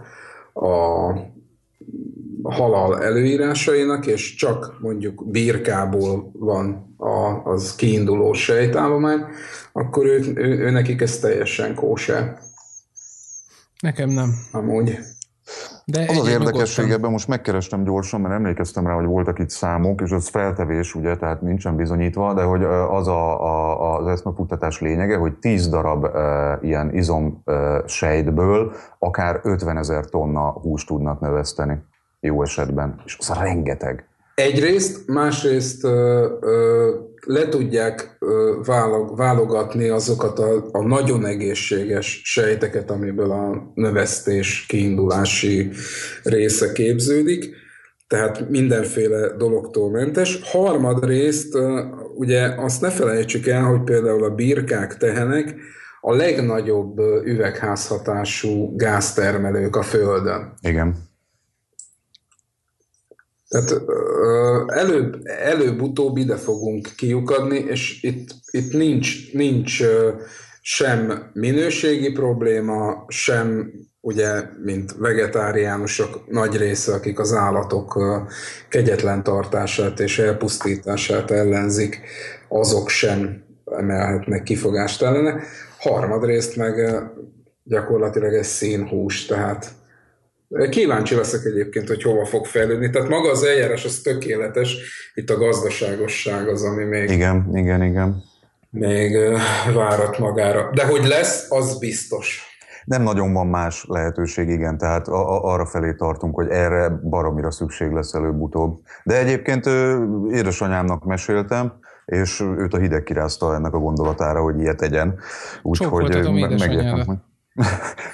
Tehát most amíg majd ti eszitek ezt a növesztett szart, addig én elmegyek a pampaszba, és eszek egy ízletes, félig átsütött sztéket, és azt mondom, hogy kapjátok be, gyíkok. Nem, ez nekem. Aztán majd csodálkoztok, hogy az amúgy is túlnépesedő India, Kína, Afrika megindul felénk, ezért a nagyon-nagyon finom műhúsért, és csak többen lesznek, és egyszer csak belefolyik az emberiség a tengerekbe és óceánokba, mert annyian leszünk. Ez a természetes szelekció, fiúk. Menjünk vidámabb témákra, mert engem a sorozatok jobban érdekelnek, most teljesen up-to-date. Tök vidám téma volt. Ez engem lehangolt ez a műhús.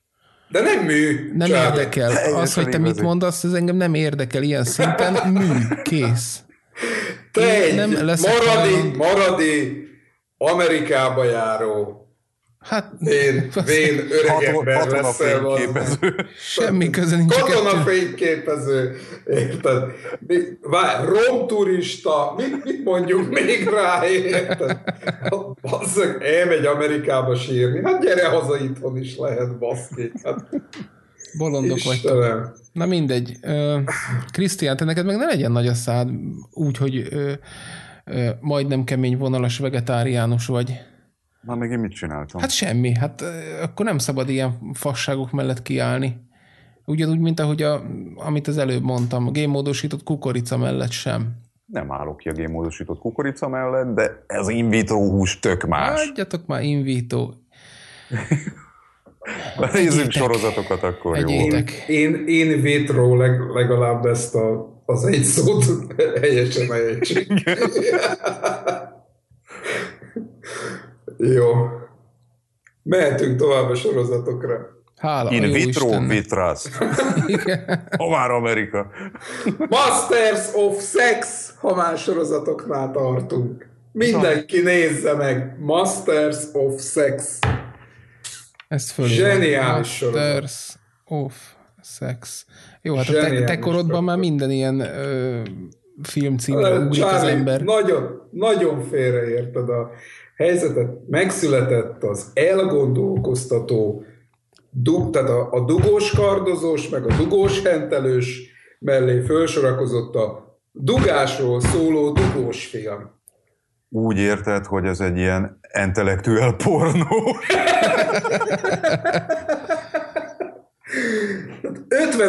50-es évek Amerikája, ahol egy orvos elkezdi kutatni a szexualitást, és hogy ő milyen nem is tudom, veszőfutáson megy keresztül. Olvastam. Jaj. Zseniális! Nagyon jó a film. Nagyon jó. És ennek úgy az nyomatékot, hogy vered az asztalt.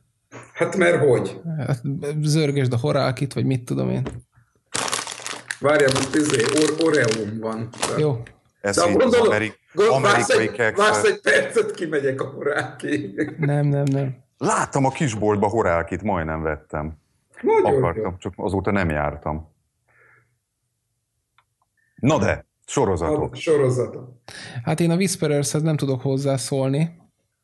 Az most indult egy egészen érdekes, ilyen misztikus, sci-fi keverék valami. Nem nagyon tudnék róla mit elmondani, mert még annyira durván nem derülnek ki belőle dolgok, hogy az elképesztő, de nagyon szórakoztató, úgyhogy valakinek éppen nincsen elegendő sorozata, hogy kitöltse a sorozat függését, akkor én ezt nagyon tudom javasolni mindenkinek, hogy aki az ilyen kicsit sci-fis, kicsit misztikusabb dolgokat szereti, hogy próbálja ki, mert egészen klassz. Én meg épp tegnap néztem valami filmet, csak nézem, hogy talán pont a The Good Lie. Nem tudom. Mikor van egy lúzer faszi, aki hozzámegy egy jó nőhöz, aki egyébként az agymenőknek a jó csaja, és nincsen neki... Agymenők, Jézusom, Charlie.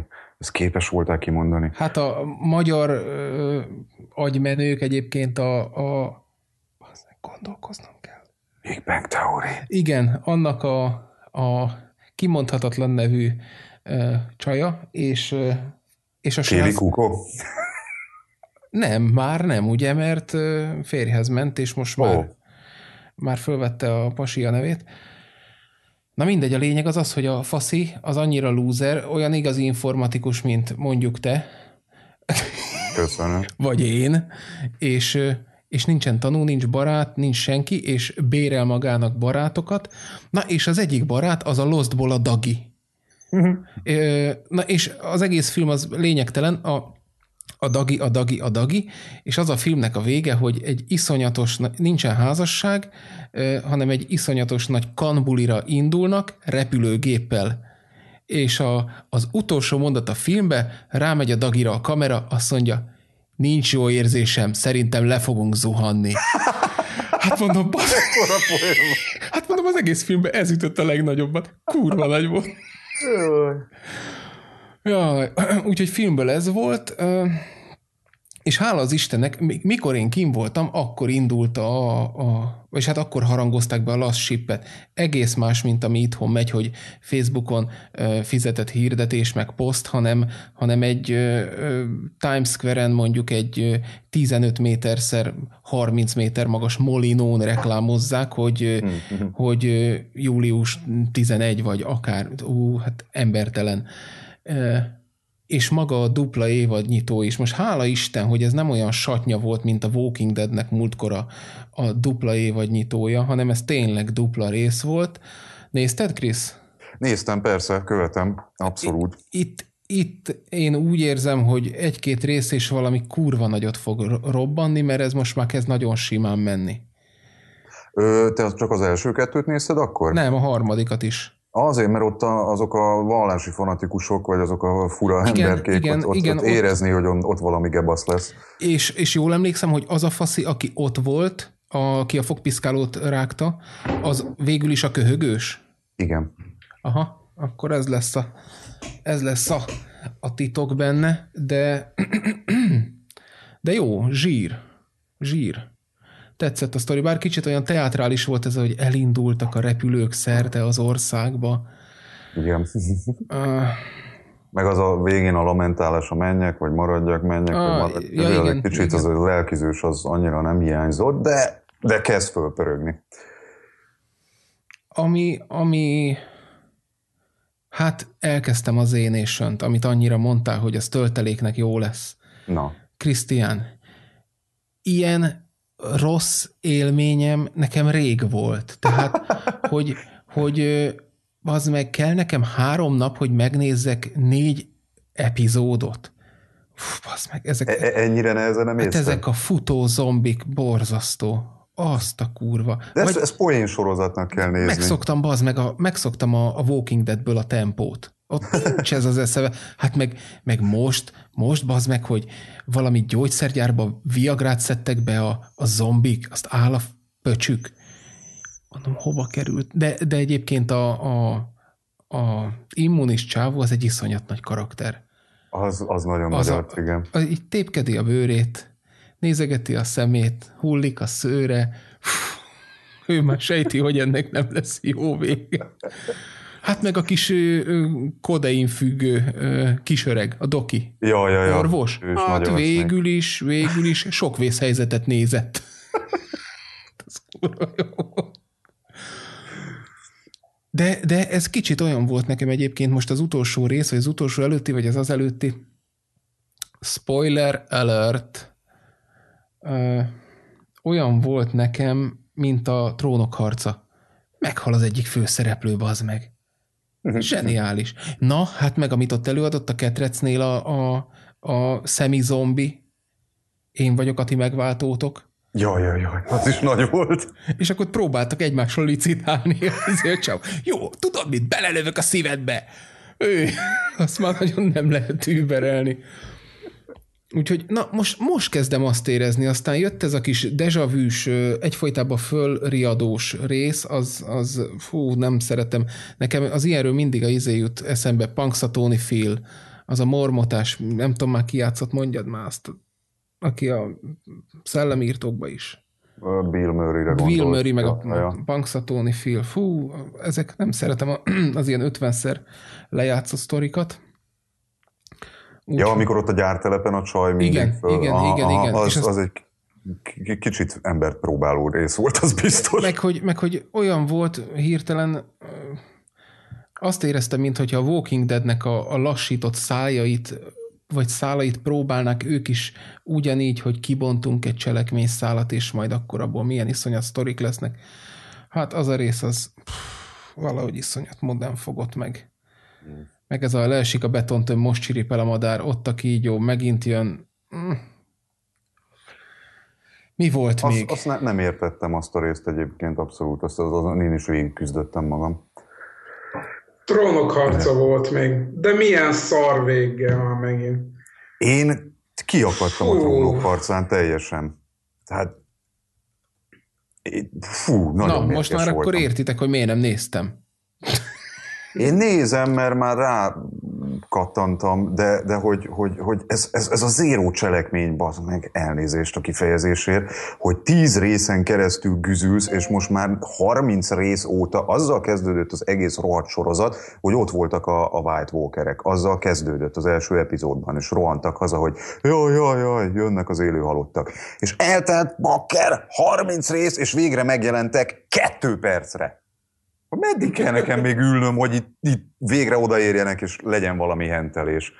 Hát hihetetlen. Mint a szomszédokat nézném komolyan. Csak több vérrel. Nagyon durva volt. Megint kinyírta, de tudod, így az utolsó részre így rádöntik a szart, ment a stáblista, és így ültem az ágyon, mondom, hát meghalt a izé. Az is meghalt. Ki a faszom maradt itt még életben? Nagyon durva. Erről tudjátok, mi jutott eszembe? Nem tudom, hogy ezt halljátok, remélem, hogy be tudom játszani. 10.000 forintom. Holnap megvehetném a géphez ezt az új eredeti Microsoft Windows 95 programot. És akkor dolgozhatnék itthon is a benti munkáimat. Sőt, egy csomó más csodát is művelhetnék. Vedd meg, Feri, vedd meg! Jaj, elszédültem hirtelen, ez annyira zseniális. Microsoft Windows 95. Microsoft, ezt a Microsoft Windows 95 programcsomagot. Ez kurva, be tudtam játszani. De erről az elbaszott trónok harcáról jutott eszembe az elbaszott Under the Dome. Nézted? Néztem, igen. De most ez komolyan ilyen szar lesz? Ez egy nagyon érdekes fordulat. De nem az, hogy érdekes, eddig lekötött. De most meg annyira beugrott a Stephen King, a Lost, ezek a sehova nem vezető, és az ilyenekről mindig a Dallas jut az eszembe, hogy mikor rájöttek, hogy mégis kell Bobby, bazd meg, akkor felébred a Pamela, vagy a faszom tudja ki, hogy hű, álmodtam, és itt van Bobby. Na, hogy ez is olyan. Bazd meg, hogy ez álmodik, az álmodik, vissza, vízből kijön, megfojtja, de ez csak álmodta. Meg mi a faszon van? Kijönnek azokból a gubókból, akkor ott van az új nője, aki egy évvel később a régi nője, meg az a lelkipásztor anyám picsája. Hú, bassz meg. Hát a legjobb rész volt, mikor a gördeszkás gyerek megfulladt. Ezt ennyi. Nem tudom, nekem nagyon vontatott volt, mire kiderült, hogy mi az Istent akarnak összehozni, hogy hogyan akarják átfűzni az előző évadot ebbe az újba, az fárasztó volt, de így, hogy most már túljutottak ezen a szülésen, így már talán lesz valami, mert ugye most akkor ott van az a 2 tyúk, beépül, és azok valami ufók, tuti valami, nem tudom én mik, úgyhogy lehet, hogy nem lesz ez annyira rossz, mint amilyen az eleje volt most. Hát nagyon remélem, mert ez is embert próbáló volt, mondom, elkasszálok itt 2 sorozatot, rögtön az elején. De ami tartotta bennem a lelket, az természetesen a kicsit háttérbe szorult nekem most a Big Bang. Már azért is, mert évadzáró volt. Meg szerintem sztoriban közelebb áll hozzám a Silicon Valley. Azt én nem nézem. Krisztián. Már nem fér el. De kötelező darab. Ez annyira Paloaltó, ez annyira szilikonvölgy, hogy ez bazd meg, ez ennyire nem lehet. És olyan ember, tehát hitelesen hülyék. Tehát azokat csinálják, hogy tudod, és így vered az asztalba az öklödet, hogy bazd meg, nem jó, életképtelen vagy, ki kéne rakni tajgetoszon, nővel találkozol, akkor miért harabdálod a szád szélét, és így nem is szoktam, és így utána látod, hogy figyeli magát, hogy harabdalja a szélét, meg elfehéredik, nagyon nagy. És a végén, hát akkor hiába mondom neked, csak elszpoilerezném, hogy végre beütik a nagy dílt, hát ilyen dumák, bazd meg, véletlenül leraknak egy 3 vesszős tekila. Azért 3 vesszős, mert az 1 milliárdban 3 darab vessző van. Érted?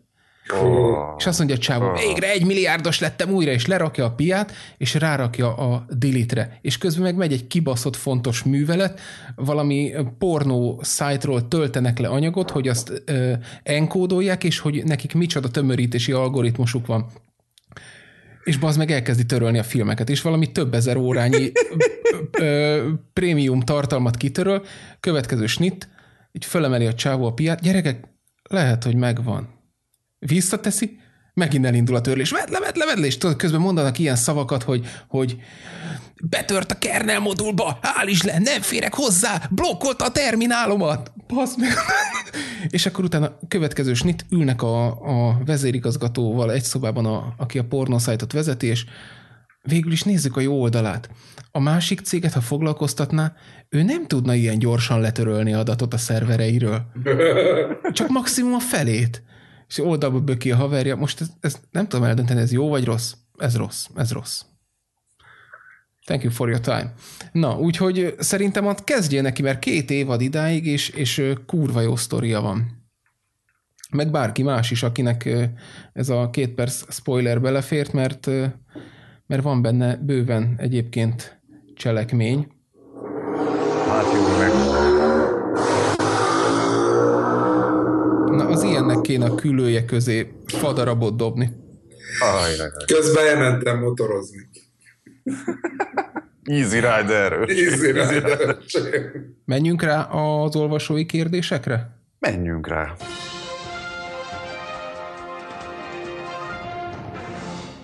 Zseniális. Most csak a Facebookról olvasom, mert nem volt rá időm. Jaj, azt mondja, hogy... Szűcs Péter. Egyik barátom pár napja újrakezdő lett. Nehezen tudok ajánlani neki eszközt, mert iszonyat mennyiféle cucc van manapság. Aksival még tudok is mit kezdeni, stick család, de kazánnal már gondban vagyok. GT, GS klón tudtam mutatni, de például Kayfun 3 pont egy mai napig nem volt a kezemben, pedig ugye sokak szerint alap. Kérdés. Mi az a pár kazán típus manapság, ami mindenképpen legyen a készletünkben ilyen bemutató esetekre? Persze úgy is kérdezhetném, mi az, amit semmiképp ne hagyjunk kipróbálás nélkül. Edit. Azt már, hogy nem az editet. Azt elfelejtettem mondani, hogy korábban spinnert és kartós tankokat, hélixeket használt, most meg már valami komolyabb cucc kellene neki. Persze. Ne, én ezzel mindig bajban vagyok, ez a komolyabb cucc. Hát mi az, ami egy Aspire V3. Nem kell tekerni, cserélhető, tök jól működik, normális gőze van, ennyi. Vagy egy Aspire Mini. Én meg azt mondom, hogy ez olyan, mint mikor Mózes ketté választotta az óceánt. Az egyik oldalon van a Kayfun 4, a másik oldalon a GT2. Ebben a 2-ben szerintem nem nagyon lehet csalódni, hogyha tankazánról beszélünk, és na de bennem ilyenkor mindig ott van, idézőjelben azt mondja, komolyabb cucc. A komolyabb cucc, akkor ezt mondod neki, és amikor megkérdezi, hogy mennyi az eredeti ára, akkor rávágod, hogy mondjuk 35-40 ezer, akkor nekem inkább akkor a klón. Tehát megint ott vagyunk, hogy klónt vett, de... Én meg azt mondom, hogy ha felújítósat akar, akkor ez, amit mondott is a Péter. 3.1-es Kayfun, Kayfun 4, GT2.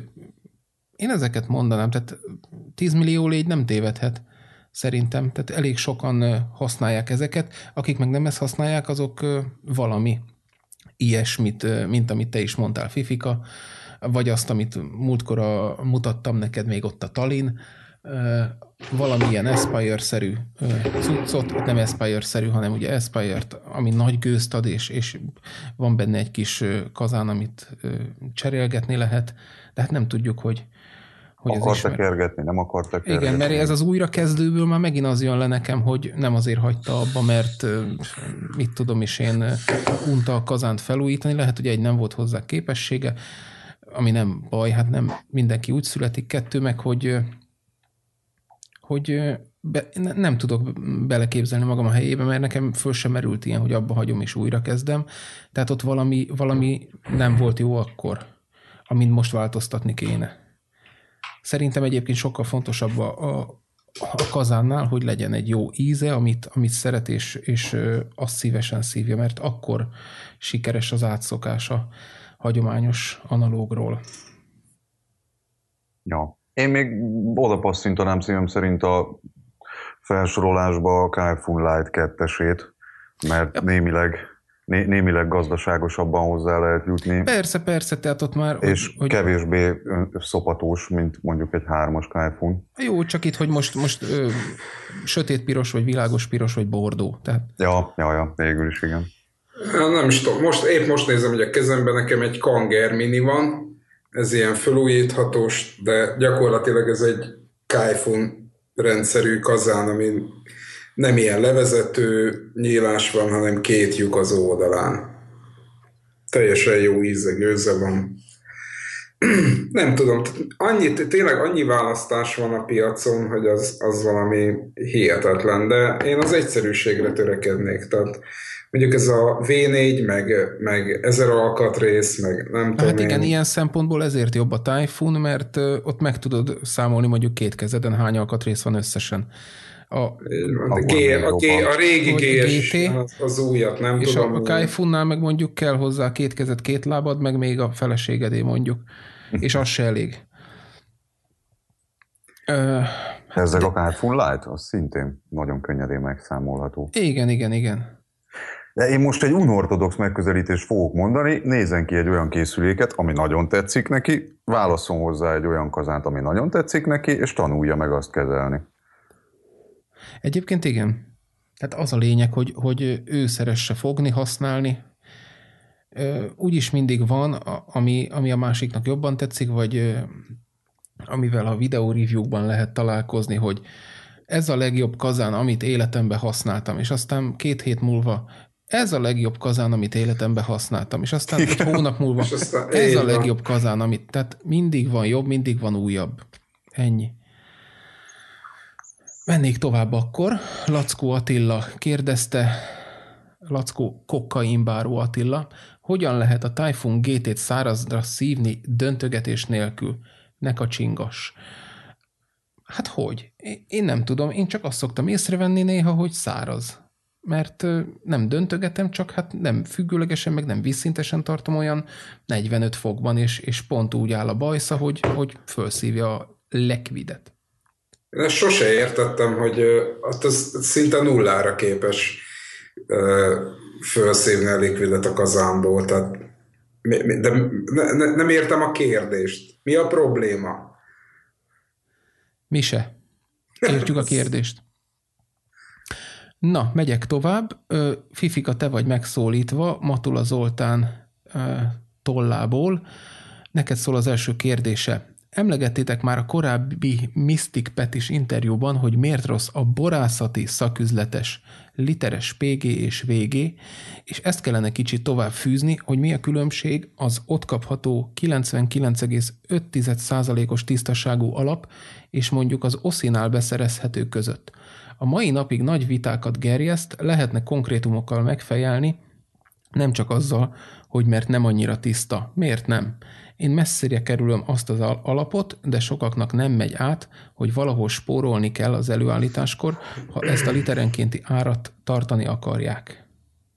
Még mielőtt bárki bármit mondana, én annyit fűztem ehhez hozzá, hogy ez a borászati sztori már annyi, de annyi adásban ki lett tárgyalva. Igen, én is azt gondolom, hogy már többet beszéltünk róla a kelleténél. Az egyik az egy élelmiszeripari minőség, a másik az egy gyógyszergyári minőség. Nyilván, ha fogod a két terméknek az adatlapját, ami egyébként mind a két helyen hiányos, tehát az nem a teljes vizsgálati adatlap, ilyenkor érdemes megnézni azt, hogy az adott kategóriában milyen szabványt írnak elő, és a szabványlapot végignézni, mert azon a vizsgálati adatok sokkal, de sokkal részletesebbek. De nem kell semmit csinálni. Vegyél 100 millit alapot az oszitól, vegyél 100 milli alapnak valót, vagy hát biztos van otthon akkor a borászatiból, és kóstold meg mind a kettőt.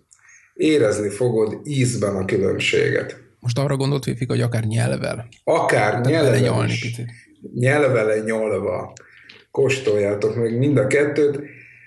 A másik dolog az, hogy én teszteltem ezt a borászati alapot, minden egyes aromához adott egyfajta utóízt, amit nagyon határozottan és nagyon-nagyon markánsan föl lehetett ismerni a liquidben. Tehát én nem, bár iszonyat sokan kevernek belőle, én nem biztos, hogy kevernék ebből ennyi.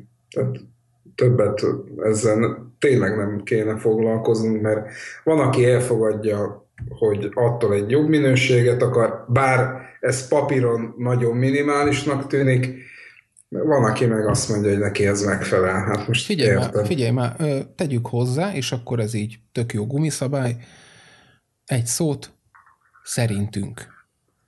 Így van. Tehát tényleg, amit minden videó előtt el is mondok, saját vélemény, mindenki azt csinál, amit akar. Ez a mi gondolatunk róla. Aztán... Én annyit, bocsánat, mindig közbeszólok. Mondja csak. Elszoktam tőle. Én annyit fűznék ehhez hozzá, hogy ez olyan, mint a táplálkozás. Szerintem, hogy ha megteheted, hogy nem túl nagy árkülönbségért lényegesen jobb forrásból származó, tisztább, egészségesebb táplálékot egyél, akkor hülyeség nem azt választani 2 forint különbségért. Én ezt gondolom. Tehát eszel akkor egy teljes kiölésű kenyeret, stb. Tehát, hogy ha megteheted, és van rá lehetőséged, hogy a tisztábbat tüdőzd le, akkor az hol kérdés, hogy miért ne azt válassza az ember. Igen. Egyébként tényleg ez az utolsó mondatom a témakörbe, hogy a két minőség gyártástechnikában is eltér, illetve kiszerelés technológiában is eltér. Tehát más előírások vonatkoznak az egyikre, más előírások a másikra. Nem véletlenül veszem én is a drágább alapot itthon, és nem borászati szaküzletből, de hát mondom, mindenkinek szíve joga azt szívni, amit akar, és én ilyen vitákban egyébként nem is szoktam belemenni, mert ha valakit nem lehet meggyőzni róla, azt nem fogod tudni. Illetve hát nem is kell. Meg nem is kell. Jó. Jó. Zoltán, Matula Zoltán igen aktív volt, föltett még pár kérdést. Második, sokat beszéltetek az elmúlt adásokban a TPD-ről, és arról, hogy miért rossz a jelenlegi tervezet. Kíváncsi vagyok a ti gondolataitokra, hogy ismerve az egyre bővülő e-cigis tábort, a nagyszámok törvénye alapján bővülő retardált user mennyiséggel, ti mivel védenétek az e-cigiseket, hogy ne nyírják ki magukat? Hát én nem látom teljesen, hogy ez hogy kapcsolódik a TPD-hez, mert itt egy alapvető kvázi balesetvédelmi dolgokról van szó, gondolom én. Itt ez a mehában nagyon szubóm és durrangató. Én azt gondolom, hogy legalábbis erre gondolhat a kérdező. Én szerintem azt válasszuk is le, ezt a TPD-s, mert a mondat, vagy a második mondat az, ami szerintem igazából mérvadó. Igen. A mi gondolatainkra, hogy az e-cigis tábort mivel védenénk? Szerintem kizárólag ismeretterjesztéssel, de aki meg annyira sötét, azt nem tudod megvédeni saját magától. Tehát hol fogod tudni attól megvédeni, hogy ne kössen egy autóakkumulátorra modot? Vagy hogy ne 0,2 ómot használjon. Tehát én szerintem ilyen magas ómokat nem mondjál, hanem 0,02. Bocsánat, az már nem trendi a 0,2. Hát az már magas. Az már extrém magas. Az már extrém magas. Tehát, és szerintem ebben a témakörben, aki régi motoros és számít bármit is a idézőjeles szakmában, mindenki elmondta erről a véleményét, mindenki fölhívta a figyelmet a hülyeségekre, ennek ellenére Minden nap van egy darab ügyeletes hülye valamelyik csoportba, aki körbe húgyazza a kerítést. Azt egyébként, bocsánat, hogy ráfűzök, mi is elmondtuk, volt egy közös videónk, aminek nem az volt, tehát olyan visszhangot is hallottam, hogy nem értesz semmihez, azt mégis itt terjeszted a hülyeséget, meg az igét. Azt hiszed, hogy vagy valaki. Na, ameddig ez van, addig most mire számítsunk? Mert valaki, hogy ez bárki szájából hitelesebb, lett volna, de én, mert ha ezt a Blacky mondja, egyébként aki mondta is, akkor az igen, az valami, de hát, hogy én, hát mert... De aki még tekerni se tudsz. Az a másik fele, igen. Hát én azt mondom, hogy ezt a természetes szelekció majd eldönti, hogy ki hogyan éli túl a világ végét és az aksi robbanásokat. Egyébként, ha az volt a kérdés mögött, hogy milyen szabályozást hoznánk be a mondjuk kvázi a TPD kapcsán, akkor valószínűleg sem a kazán mérethez nem nyúlnánk hozzá, mert az önmagában semmit nem jelent, illetve ugye nem tudom szabályozni de én például valószínűleg azt a szabályt behoznám, hogy készkészülékben, mit tudom is én, mondok valamit, 0,5 ohm alatti tekerést nem lehet használni, gyári tekerést, vagy nem tudom én, tehát nagyon kiterjedt lehet ez a kör. Egy biztos, hogy a mostani likvid szabályozást azt teljesen rendbe tenném. Gondolok itt a gyártókra. Szóval az, hogy otthon barkács módon lehet keverni és azt árulni, azt biztos, hogy megszüntetném. Tehát minimum egy ilyen... Mi van ilyen? Facebookon persze. Ne idegesíts.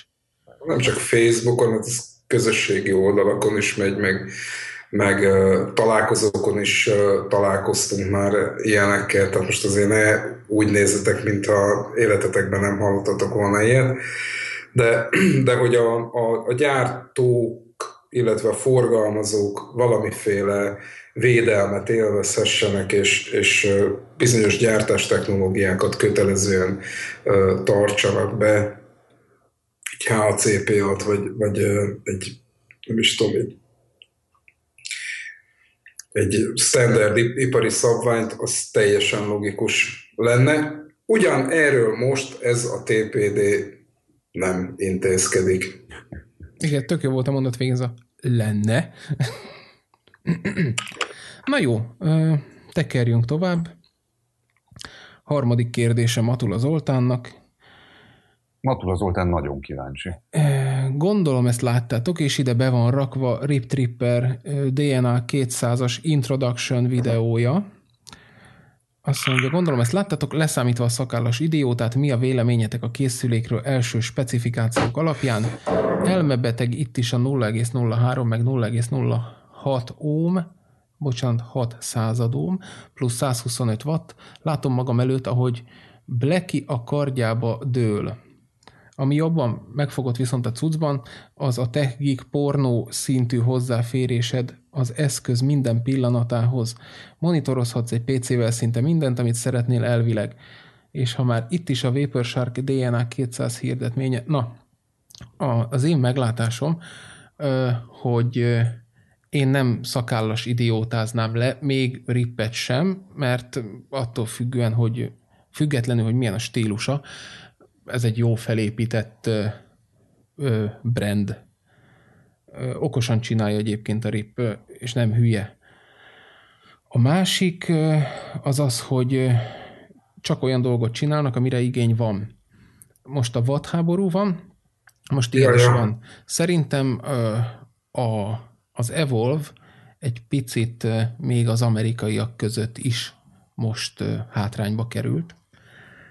És nem azért, mert később jött ki ezzel a sok száz wattos cucca, hanem mert egyébként a megbízhatósági mutatója nem túl jó a kínaiakhoz képest sem. És ezt az amerikaiak köpködik, nem én. Hát volt az a fiaskó most az előző szériásnál, hogy rendre bedöblött. Ja. Igen, meg a kijelző, meg egyébként az egész megbízhatatlan volt. Ez, hogy tech geek, hozzáférés, meg tudod monitorozni, akkor megkérdezném, hogy esetleg volt-e viked? Azon hányszor monitoroztad, hogy hány slukkot szívtál, meg mindenféle egyéb adatot? Szerintem közelít a nullához. Igen, minden csoda. 3 napig tart. Igen, tehát ez addig jó, amíg nézegeted, de hogy én ülök a gép előtt, és azt nézegetem, hogy hányat slukkolok, milyen hosszan, mennyit fűt föl, milyenre fűti föl. Én ezt... nem ezt tartom fő funkciónak egy készülékben, lehet, hogy ez valakit megfog ideig, óráig. Hát a Vapor Shark DNA 200 hirdetményére nem reagálok, hát kihozzák, majd aztán lesz. Egyébként maga az alaplap kurva drága, tehát senkinek ne legyenek tévképzetei. Jelen állás szerint sútyó vagyok, rendeltem én is. Na mindegy, 28 000 forint egy panel. Tehát ez már nem az a 12 000-es DNA 20-30 kategória árban.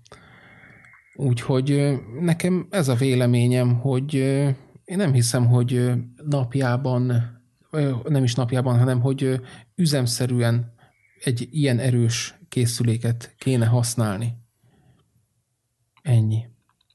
Én meg szerencsésnek tartom magam, hogy én ilyen mechanikus Mikulás vagyok, mert nézem itt a specifikációt, és olyan szinten hidegen hagy az a készülék, hogy el nem tudom mondani.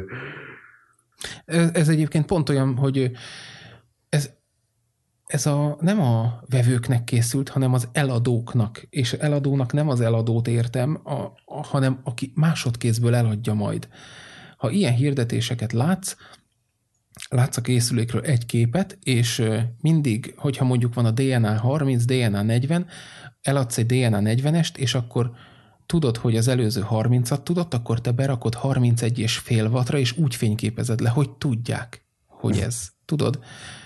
Így áll Traubit, mert ugyanazt a szar cukros lötyöt csorgatod a beleidbe, mintha kólát innál, de azáltal, hogy te Traubit iszol, különbözöl. Na, tehát ezt kéne, hogy megértsd, Lalikám. Tehát itt is ugyanez van, én ezt látom, hogy az a trendi, hogy ha van, ha birtoklod, és nem az, hogy ha használod. Szerintem még nincs ilyen, nagyon nem lehet ilyen készülékeket látni, van, aki már bejelentette, meg lehetett már róla videókat látni, de 200 watt komolyan? A nappalimban nem világítok annyival. Viccelsz most a ledes fényszóró korában, tehát egyébként ez is egy divat hullám, tehát ez el fog múlni, nem tudom, jövő ilyenkorra már nem erről fogunk beszélni, hanem arról, hogy lézer fűti a kazánt. Ennyi. Há igen, vagy jön majd a DNA 4000. Aztán, én megyek tovább, mert vagy ha akartok még hozzáfűzni valamit, szóljatok. Nem. Bármilyen meglepő is, a következő kérdés Matula Zoltántól érkezett. És most én szégyellem magam, de azt kérdezi, hogy tetszett a GOT évadzáró. Mi a tököm az a GOT? Game of Thrones. Ó, én kérek. Jó, ezt viszont akkor kibeszéltük. Ezt már kibeszéltük. Egyes leülhet. És nézitek a Two Broke Girls-t? Illetve az Archert. Ha nem, akkor itt az ideje. Én nagyon szépen köszönöm, hogy megemlítette az Archert, mert az föl volt írva a kis listámba, hogy nézzem, de aztán elfeledkeztem róla, úgyhogy most ismét emlékszem rá, úgyhogy köszönöm az emlékeztetet. Annak én is neki akarok állni, igen. A Two Broke Girls-ről fogalmam nincs, hogy ki az, mi az. De ha már így említette Zoltán, akkor megnézem azt is, hogy eszik vagy isszák. És akkor itt van egy 5-ös pont neki, amit beírt, azt mondja, hogy ha a Dani V2 drága, akkor ez mi? Kontára is ígéri a temperature control-t. Jéj! Mit írt még bővebben? Atya úristen, ennyit kérdezni. Szóval van itt egy iJoy Solo 200 watt TC mod, preorderben 2 darab $1000-ért, be is zárom. Ez mit tud? Be is zárom, mennyi anyádba. Mármint, hogy aki ezt fölmeri rakni, ezt a hirdetést. Nem, természetesen nem menjen az anyjába. Szerintem ez fasság. 6. kérdése. 6. Fogsz-e mesélni az amerikai élményekről? Meséltem, 2 dolog érdekelne főleg. Lehet-e még az USA-ban olyan likvidet kapni, ami 1 íz és nem 51-ben? Nem. Sikerült-e valami különlegességre modkazán szert tenni? Azt mondja, hogy annyira különleges, hogy még én sem emlékszem a nevére, mert töredelmesen bevallom, hogy meggondoltam magam, és aztán Magykónak, azaz S-Flavor Mátyásnak, azaz Seggízű Matyinak testáltam. Ez egy Aria Orion RDA SS dripper volt. Hogy rohadjanak meg. Hát levitték az árát. És már csak 45. És a 24 karátos is csak 50. Szóval ez egy érdekes kis kazán, mert belülről úgy néz ki, minthogyha egy akármit lenne, egy kis drip kazánod, 2 oldalt levegőlyukkal, és erre még kívülről ráhúzol még egy palástot, ami viszont úgy veszi a levegőt, mint a Andornak a salisza. Tehát fölülről tudod állítani, ott beszívja, a 2 palásfala közt elmegy a levegő, és oldalról megy be a belső paláston. Egészen érdekes a megoldása, viszont a 2 kazánpalást között gyűjti a kondenszt. Ezáltal lehet úgy is, hogy kiveszed a belső kazánpalástot, csak akkor meg elég hülyén áramlik a levegő. Na, ez volt egyébként meg a likvid, amit mondtam. Egyébként kibaszott drága volt a likvid, tehát a 30 milliért fizettem átszámolva ilyen 7500 körül. Azt hittem, rosszul leszek, de jó íze volt. Orra. Gyula kérdezte ugyanezt, hogy mit hoztam.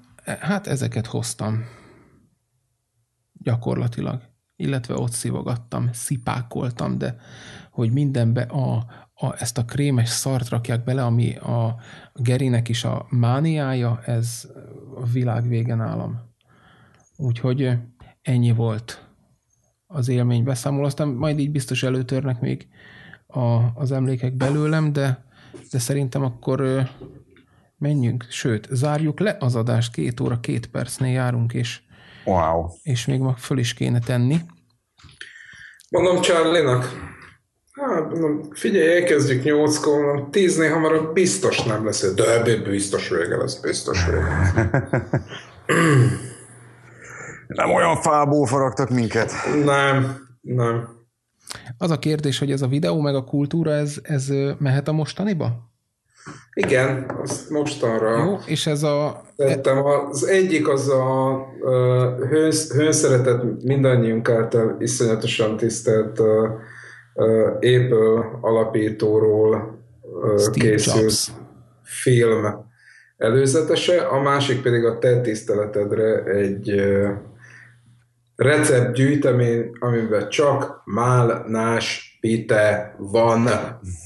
Erről jut eszembe, fiúk. Itt van előttem az asztalon 2, 4, 6, 8, 10, 12, 13. 13 színes üvegcsés beta likvid. És el szeretném mondani, hogy tudjátok, hogy nagy málna fan vagyok. Mondjátok. Tudjuk, Charlie. Tudjuk, Charlie. Hogyne. Ebben a 15-ben van 2 olyan málna, hogy még én is magam alá szartam, olyan jó, és 2 darab olyan alma, hogy komolyan el kellett gondolkoznom, hogy a málnát szeretem jobban, vagy ezt a 2 új almát. Szinte köpködöd a magokat? Nem, az a dinnye, te hülye. Az egyik, az a nagyon piros alma, a másik meg az a harsogós, kemény, roppanós, hogy a nyál utána elindul a szádban zöld alma, olyan. Nagyon durva. Remélem, hogy ebből a bétából később végleges ízek lesznek, mert kurva jó íz mind a kettő. A többit azt meg majd meglátjátok. De ezt a kettőt nem bírtam magamba tartani, mert annyira jók voltak. Gyors kérdésem van, csak még kettő. Az egyik, hogy van ez az FDM UK vaping, ezt megtartjuk, vagy hogy maradt itt ez a link? Nem tudom, én ezzel most találkozom először. Jó, akkor azt most hagyom, illetve, hogy spontán beszéljük meg az adás címét, ami, nézzük már meg, hogy biztos most a 65. jön most? Annak kéne lennie, mert hogy pont kerek 64-en hagytuk abba. Kerek 64, igen, mert 6 meg 4 az 10. Nem. Ennyi. Nem. Kettő hatványa. Úgy bizony. Igen. Azaz.